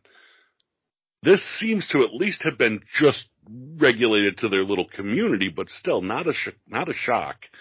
But you're saying the public pretty much turned on her. They, Well, they weren't were- defending their, yeah, Yeah. they weren't defending their own. Pretty much. As soon as, so what they did was they exhumed Mary's body because she had already been buried. Um, and they exhumed Jane Buchanan's body, the maid. And they did find arsenic and antimony in both bodies. So yes, they were in fact poisoned. Um, and they searched the home. They found several papers containing a fine white powder, and those were found with a pitcher of milk. They analyzed, they found antimony in large quantities, no mention of arsenic. I just assumed they found it. So, uh, they also heard whispers, you were talking about George earlier, about George Grinder buying a whole bunch of poison from a drugstore, and they were able to corroborate that. So, that's Which you could do then. I mean, Oh. you could go into a drugstore and buy arsenic. hmm You could buy strychnine, uh, under the name rat poison, of course. But I mean, you could just go and get this with no problem. Oh yeah, yeah, and everybody would say like if if somebody was poisoned near then everybody would say like, oh I I had a rat problem, you know. It was Yeah. or sometimes women would be like, oh I bought it for my complexion because uh, supposedly arsenic did good things for your complexion, which is just horrifying. But Yeah. Um, as soon as all that came out, and as soon as she was arrested, there was just this wave of people. Um, the Pittsburgh Gazette said a score of living witnesses, neighbors of Mrs. Grinder, each of whom had sat at her table and been poisoned, appeared at the mayor's office and made their several statements, clearly demonstrating the fact that Mrs. Grinder had administered, administered drugs or poison to them. So it just seemed like the floodgates opened as soon as people were like, "Oh, there's proof." Oh, okay. I, I also think it, it and th- this is weird, and I, I could be totally off on this one. You both can weigh in on what you think. It kind of wasn't publicly acceptable to admit to people of diarrhea, especially, or vomiting, or anything like that. That was something behind closed doors. You didn't make that public. It wasn't something proper people would do. So I think a lot of people probably hid those things because you don't air our dirty laundry to the to the public. But then when 50 or 60 of them all together saying, hey, you had that too? Yeah, because it really could have been denial. Maybe I just caught a little bit of a bug. And then after you hear about these two women that died, like, hey, I went to her house and got sick after. Me too. And me. Like, and it just, it, it snowballs. And everybody realizes that that's what happened now because it might have been like only once or twice and maybe there was a bug. And they all went to the doctor and told him, and he was the keeper of all this knowledge, probably didn't tell them, hey, all of your neighbors also got sick. So he's just standing there like an idiot that he is with all this knowledge and not telling anybody. They're not telling each other, hey, I had horrible diarrhea and vomiting last night. They're just keeping it to themselves and maybe telling their doctor and assuming it's food poisoning or something. Yeah. That's going around. You were at Martha's again? Yeah. Mm-hmm. yeah. Yeah, I that that that baffles me that the doctor never he had to have put two and two together. Just the fact that he never said anything. Now, did he come and testify? Um, I cannot recall honestly. I, I believe he did testify. I can't recall exactly like what he might have said. Um, regarding the the this was back during the period when reporting on testimony could be really, really rough to read, read um, in the newspapers because a lot of it, I don't know how the hell they took notes for this, but a lot of it was verbatim. Oh yeah. And it is a lot to parse through. Um, they did have testimony from, I do have this, uh, from some of the chemists who were involved in the testing and the analysis of the remains. Um, some of the neighbors who had gotten sick when she fed or cared for them. Uh, they did have doctors, uh, and, uh, in addition to George buying poison, Martha had also sent a servant to the store to buy poison. Not one to do her own bidding. Well, no. Um, and that's now. Did that servant also get poisoned? or was it Jane? No, Jane was dead. She couldn't testify. no, but she was already dead for before the poison was gotten. Maybe that was one of Jane's errands. Yeah, that's oh, what I was Oh, thinking. I'm making cookies tonight. Go pick up my rat poison. Oh. And the servant didn't say anything. Yeah. Yeah, right? Well, she probably just assumed it was actually for rats. Man, there must have been a lot of rats. Uh, so, yeah, so there, there was, there was a pretty thorough, um, gathering of expert testimony, which for that time period was pretty rare. Um, it, it was, there was not as much reliance on expert testimony as we have today, not nearly so much. Um, so it was, it was actually impressive how much they, they relied on that, but they didn't have, I mean, they don't have the preponderance of scientific methods that we have of, of bringing evidence to court. Yeah, think about that. You're talking about days of no forensics, no expert witnesses. It makes you wonder. It, it, maybe this is cynical of us to look back and say, how many cases did they get wrong? Oh no, that's absolutely not cynical. That is absolutely true because if you look today at how many cases are being exonerated due to DNA evidence and things Yeah. like that, um, no, absolutely. I mean, for instance, just as just as a for instance, they didn't really have much in the way of photography. So James had to identify his wife's body when she was exhumed, um, and then testify in court that he did view his wife's body when she was dug up from her grave, and it was in fact her. Uh, he identified it by a small pin that she wore with her father's likeness on it. I mean, just that. When today it would just be take a picture of the body. We can do it that way, you know? like, Yeah. I mean, they had photography, but they weren't using it for that at that point. yeah, I guess they did, but yeah, and it wasn't, you know, they probably wouldn't have gone to the expense of dragging it out for that when they could just drag James out and have him, Yeah. you know, look. um, this is actually really when the story of the brothers' deaths comes out. It hadn't really been, it doesn't seem like anybody actually really made the connection, despite what the one brother said about, you know, Martha Grinder did this to me until How many years later was it? it was just, that was in 1864 and this is in 1865. So it's only about a year later, less than that. So, Yeah, so just that. yeah, but the bottom line is there's really no way to know how many victims she accrued, really. Well, especially since we know so many of them didn't die. We, we're, you're talking there could be hundreds of people she poisoned. Truly, yeah. I mean, we. If you add up the ones that she she didn't poison and the ones that she did, I mean, the ones that she did, we even have a like a loose like we're kind of like starting to run out of fingers on both hands if we get there, you know. so it, the the doctor is just like, you know, it, the whole neighborhood was just constantly sick. She was keeping me busy. You know what? I think that oh, I figured it out.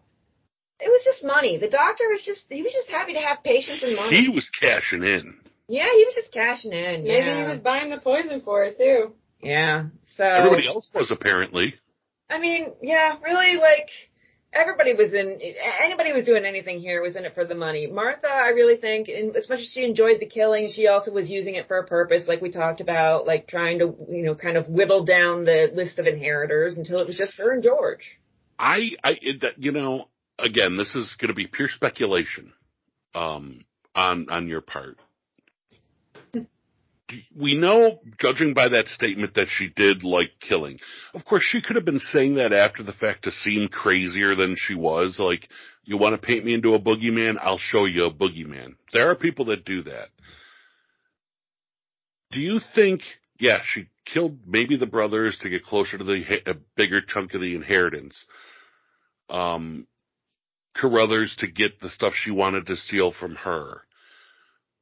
Poisoning all the other neighbors, do you think she was just, uh, just wanted power over people? Wasn't about killing them. And it's just like, I am the puppet master and I pull the strings. I control your fates. It could have been a power thing. I mean, especially in it, I would say in that time period, but in most time periods, women are born powerless, grow up powerless. Well, not her though. She she had herself a submissive husband. Yep, she found herself a submissive husband. I don't know if she was looking for him, but she sure found one. And um I think she she found a way to get power, and she might have found it pretty early if uh, the stories of her family are true. And uh once she found that, I don't think there was any turning back. So I think you might have something there with the idea of it being a power thing. Uh, And the other thing is she obviously loved the attention. She loved that people would come to her to be treated. And if I make them sick, they're going to keep coming to me. It's all about me. It's me, me, me, me. I'll get the attention one way or another. You know, it's a very narcissistic way of maybe not even being a serial killer, but a serial attention needer. And if some people died, so be it. If some people died, all the better. Yeah, especially the ones that get them out of the way. It's benefit to me. The other people, I don't care if my neighbors die. They're not going to leave me anything in their wills, and I'm not going to inherit anything. But I do want their attention. I do want them coming to me saying, "Oh, Martha, you're the only one who can help me and take care of me, and you're wonderful." And then all the neighbors will feel so sorry for me because my good friends died. And then I can just plunder her chest for anything that I want, all, you know, any clothes or money, et cetera, et cetera. Yeah, and they'll all they'll all love me and show me pity and sympathy, but at the same time they'll need me. What a bitch. You know, I hate her even more. I hated her from the get go, but I'm hating her even more now that I'm putting thoughts into her head. she definitely was really uh, quite something. Are there any known photographs of her? um, I don't. Oh, why do I feel like I've seen her, but I haven't? See, because I wanted to look it up, but I'm like, you know what? I don't, because I want to be able to ask you two about this. Or descriptions of her. Was she considered um an attractive woman, a friendly woman? So when she was younger, she was quite attractive. I did see lots of uh, descriptions of that. Keen, sprightly, and dashing is one description I have of her. She had all the polish, strategy, and intellect in the uh, couple between her and George. Well, yeah, we heard the description of George earlier. I mean, that wasn't very flattering. Oh, wait, okay. Oh, yeah, I do have a picture. Yeah, here we go. Okay. This is supposed to be a picture of her. I will, uh, Okay, it's an executed serial killer uh, portrait. So it's pretty obvious they're not going to make her look as good as they could on it, and yet she's still not unattractive. No, she's certainly not. She has what appears to be dark hair in the sort of style at the time with like a part in the middle and then sort of a, a, a wide round bun right across the top. Her mouth looks a little crooked and weird. Um, I don't know if that's an artist thing or if that's a reflection of reality. I, I don't think they got the proportions of her face right. Yeah, I think Um, she's making the original duck lips. Um, but she does appear to have like clear, sharp eyes. Um, just sort of a neutral expression. Um, dainty hands. I mean, it's a very very feminine. dainty. Like you see, like the, the like the wood block of um Mary Pearcey, the killer, and they made her look, you know, frighteningly mannish with giant teeth and these big man hands, and you know, which you'd see a lot with uh newspaper renditions of women killers or women criminals. They would really ugly them up, and it's going to sound like I'm being misogynistic, but I'm not. At the time, it was very much so. They would masculinize these women. No, it definitely what they did with uh, the the images of female killers said a lot more about the artist or the photographer than it did about the the women. Yeah. And in this case, they're not. I mean, she's still quite, even though it's an artist rendition, she's still quite feminine looking, very dainty, um, not unattractive.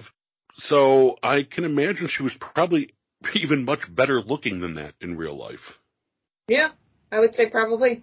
Good for her. I mean, she's still killing people and she's still a piece of shit, but oh yeah. now, did anybody come to her defense during all this?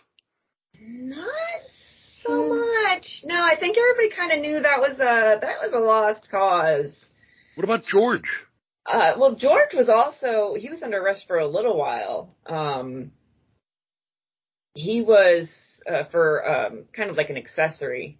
Um, I was going to say, is he going to cover his own ass by like throwing her under the bus, or did he defend her? he didn't really, I don't think he did anything. yeah, he didn't really do much of anything. He's just kind of like George is just always kind of like going, just going along to get along, just like do do do do do, just chugging along here. Um, he, he's never a dullard? Yeah, yeah, essentially. He he just kind of faded into the background, really, um, at that point. Just tried not to draw any attention to himself. So Martha, the ta- the sordid tale ends with Martha being executed. Yes, she was hanged. It was pretty quickly after uh, everything. Everything always happens really fast in a lot of the uh, old timey justice system uh, stories. She, the murder of Mary Carruthers happened uh, August 1865. The trial took place over five days in October 1865, and within just a couple of months, in January 1866, Martha Grinder was hanged she did go to the gallows with more of a, you know, sort of I'm sorry for my sins kind of attitude, but I don't know, maybe it's just maybe it's just me. I read it almost with more of a like like this vibe of like, you know, I've done some kind of bad things, but you guys, I'm pretty sure I'm getting into heaven. She thought No, for I- sure. I'm a great, great sinner, but Christ is a great, great savior. That was after she tried to kill herself. I feel that God, for Christ's sake, has forgiven me, and through his mercy, I hope to find an entrance into heaven. It just sounded like she was much more sure than somebody who has uh, done the things she's done should really be. And she only ever confessed to uh, the Carruthers murder and the Buchanan murder. She said the other ones she had nothing to do with. It Wasn't me. Really, she denied all responsibility. That's funny.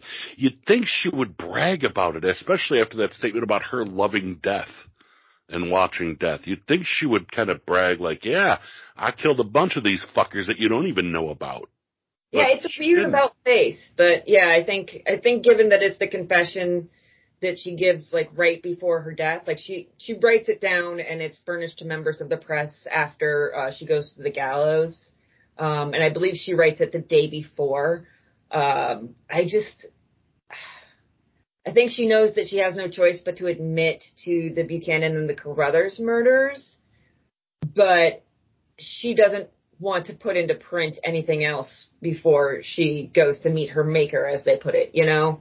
Um, no matter what she said on the stand. It's one thing to say something out loud when the idea of the gallows is just an idea. It's another thing to say it out loud when the gallows is just outside your window. Yeah.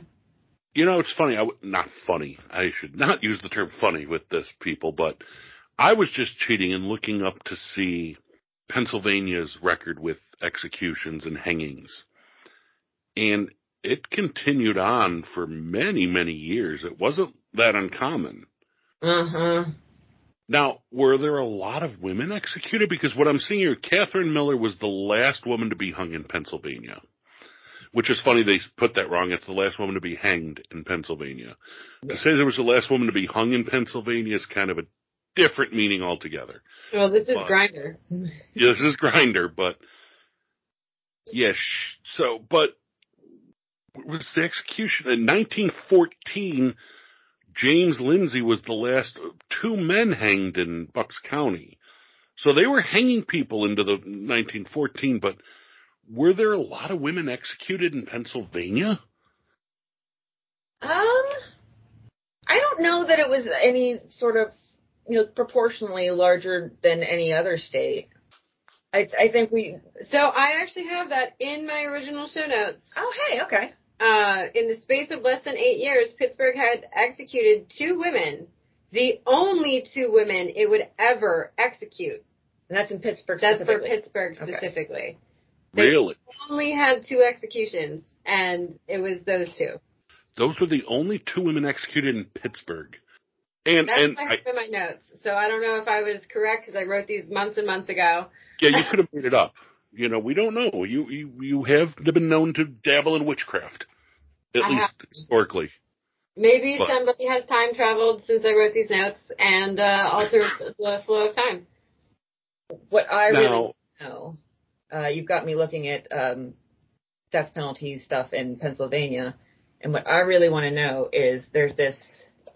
Uh, the last person to be publicly en- executed in Pennsylvania was Charles Getter, who was hanged on Getter's Island in January on January 11th, 1833. Getter's Island, previously known as uh, Abel's Island, is a small island in the Delaware River. Um, I just want to know why it? they renamed it after him. Apparently, after him. You get to, to be in charge of the island until somebody else gets hanged there. So yes, okay. So ex- executions were pretty common in Pennsylvania. You barbarians. You we know, both, we're, we're barbarians. Yeah. but only two women executed in Pittsburgh, and unless things have really changed, I'm assuming Pittsburgh was always one of the two major cities in Pennsylvania. Pretty much as far as I know. Yeah. Yeah, Philly and Philly. Philly was one of the major cities in the world at the time. But you know what? I don't know that they did a lot of the um the stuff like that in in Pittsburgh itself because Pittsburgh started turning into like a more of a businessy kind of hub, and all the jails moved out more rural. That's a good point. N- move it out of the county so you don't claim your deaths in your county. It's kind of a political move. It's kind of sleazy, but a lot of places did that. That's true. Yeah. So Martha is no more. The Pittsburgh poisoner. What I love about this, and when I when I heard your episode about this, and folks, you got to listen to Old Timey Crimey on a regular basis because not only are these two adorable and hilarious, the show is fascinating. It is just incredible because, you know, I've studied true crime and weirdness my whole life, and I had never heard of Martha Grinder until their episode of the show. And it's such a wild case, you'd think they'd be more well known. Why do you think Martha Grinder never caught on as a story that people knew? I think Tough to make a nursery rhyme? Well, maybe. I feel like you could rhyme a lot if you tried. Um, but I think a lot of it is she only confessed to two deaths. There's a possibility of a whole lot more, and it's really kind of like, did she, didn't she? And people like the stories that have hard starts and stops, that you know all the, the details. I'm gonna argue with that with two words. Sorry, three words. Lizzie freaking Borden. Did she? Yeah. Didn't she? She had a poem Uh, well, yeah. and an axe. And actually, she didn't have an axe; she had a hatchet, and they really grossly overstate the amount of whacks by that axe in both cases. So the rhyme really is not even close to the truth. And you know, did Lizzie do it or not? It doesn't fucking matter at this point. It doesn't even fucking matter. to- If you ask 99 out of 100 people, they're going to say, oh yeah, Lizzie Borden was found guilty of murder. No, she wasn't. That's the hugely ironic thing about it to me. All you need is a limerick. Martha Grinder didn't have a limerick. But think about that. Doesn't was found yet. not guilty. And yet everybody remembers her as this crazed killer. And she was found not guilty. yeah. But, like you said, there was a limerick. Some I've Great heard about journalists gentlemen came up trying with- to untuck it. I know that guy, and it's all lies, I'll tell you. I met him on Grinder. Um, but they, you, Jack the Ripper.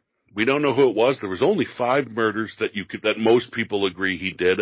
I think there were less, but yet it was the name that some enterprising journalist came up with Jack the Ripper and it just stuck. Lizzie Borden took an X. It stuck. But a case like Martha's is actually bigger, more sinister in a way, and no one knows it. Well, I think uh, one important thing there is that Lizzie Borden. Uh, we talked about yellow journalism earlier. Lizzie Borden came along during the period of yellow journalism. Yeah. And now you can stay at uh, in her bedroom at a nice bed and breakfast.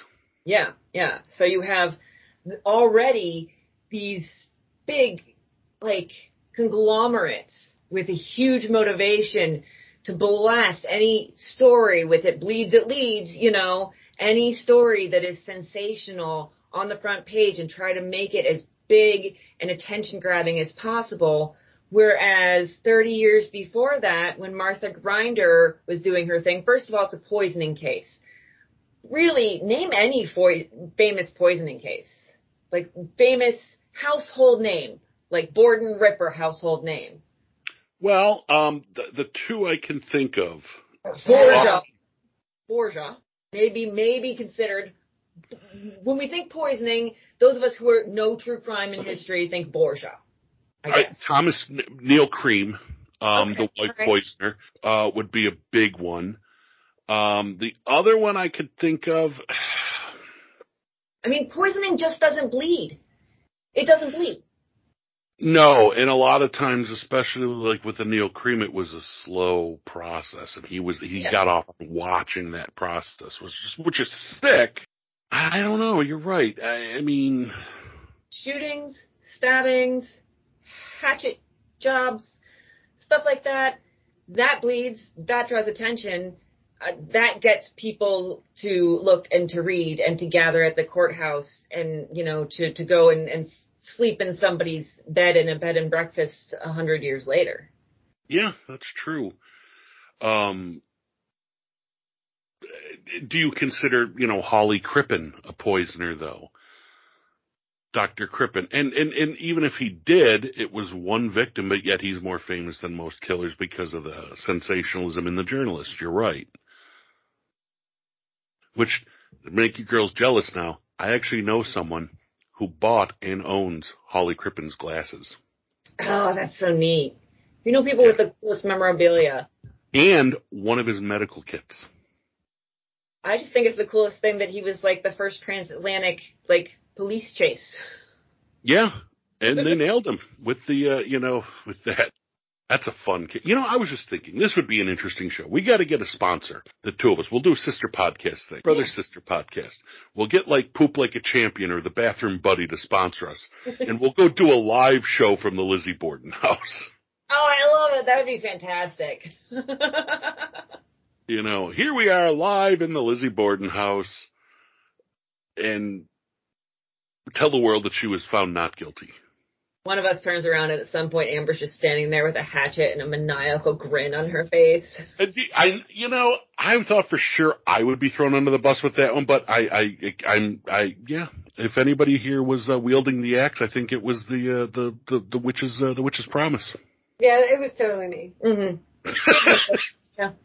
I cannot thank you enough for coming on to talk about Martha Grinder. We got to do more shows more often because you two are so much fun, and I love this. And you pull up these cases that I've never heard of, and you make me jealous because you're so so much better than mine. Oh, don't even say that. It it is crazy the cases that we find though. I had no idea when when this podcast was started how many cases there are out there that are just like they're they're absolutely bonkers and you've never heard of them. It just it, it blows my mind every time I find a case and I'm like, this case is insane. And I'm like, how do people not know about this? Uh, So yeah, keep keep waiting for more crazy cases, I guess. Well, that's what Martha shocked me for. I mean, it was a major city with major newspapers, a lot of victims, and she was a pillar of the community that people trusted and loved. You'd think the press would be all over that.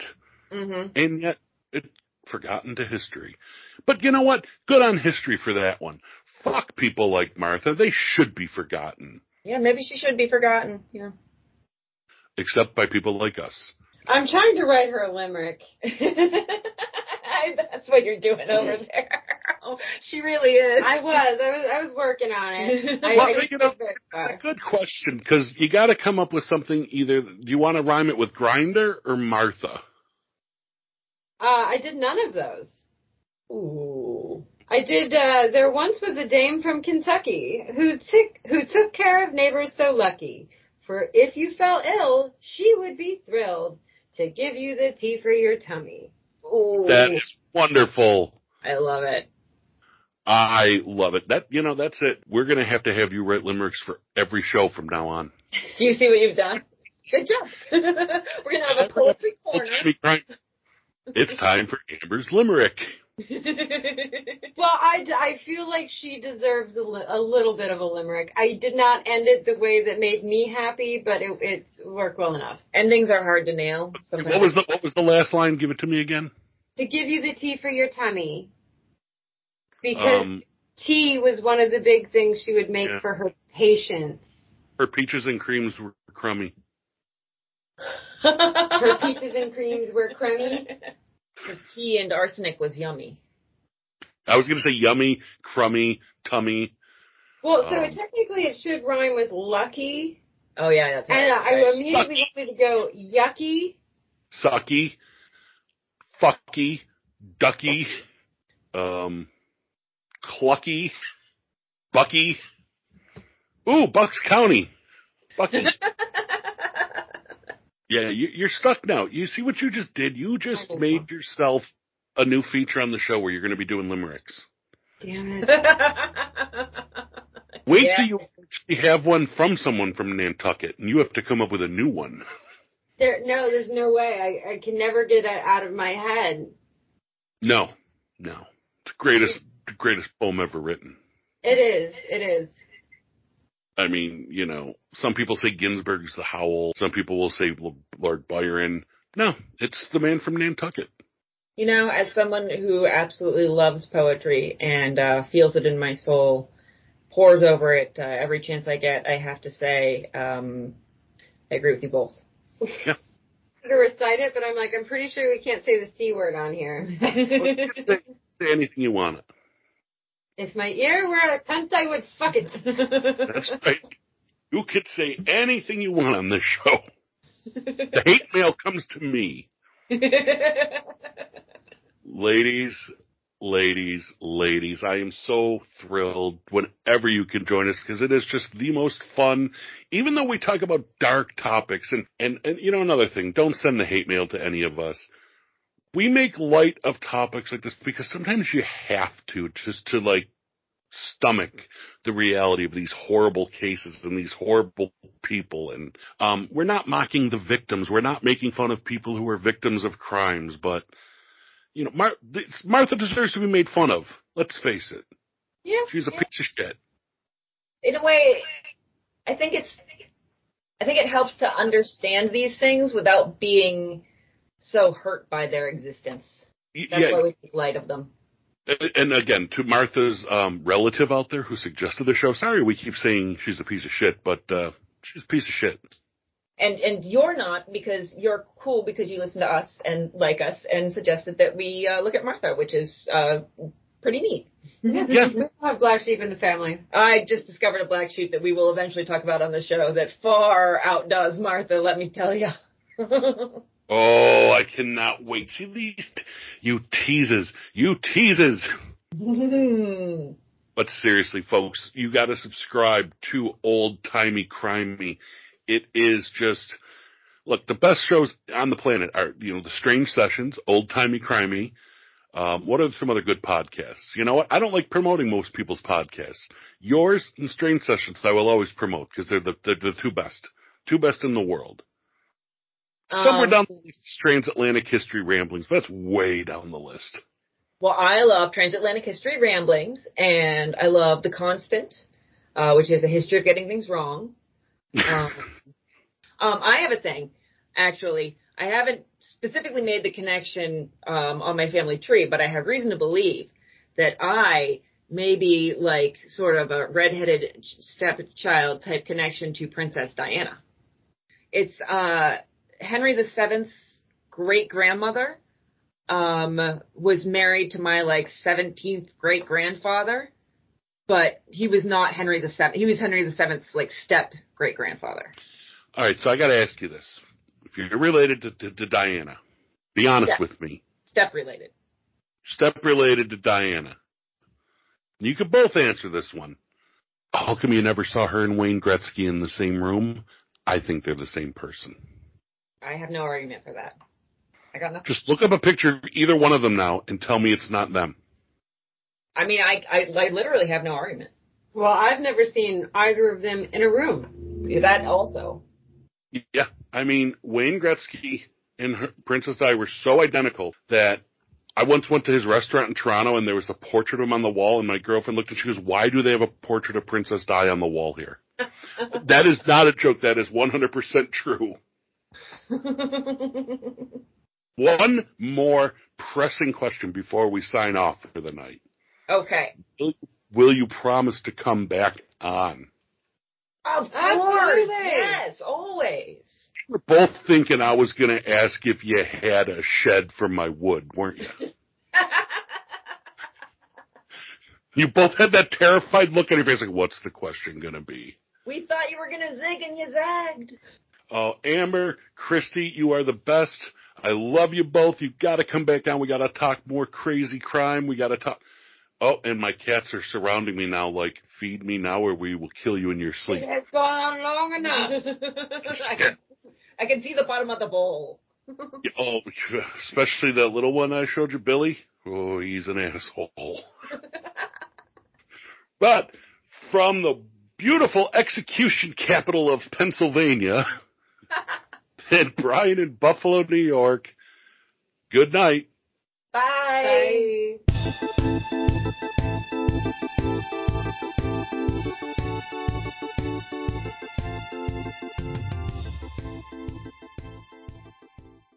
That's only that. That's because you're a fucking liar.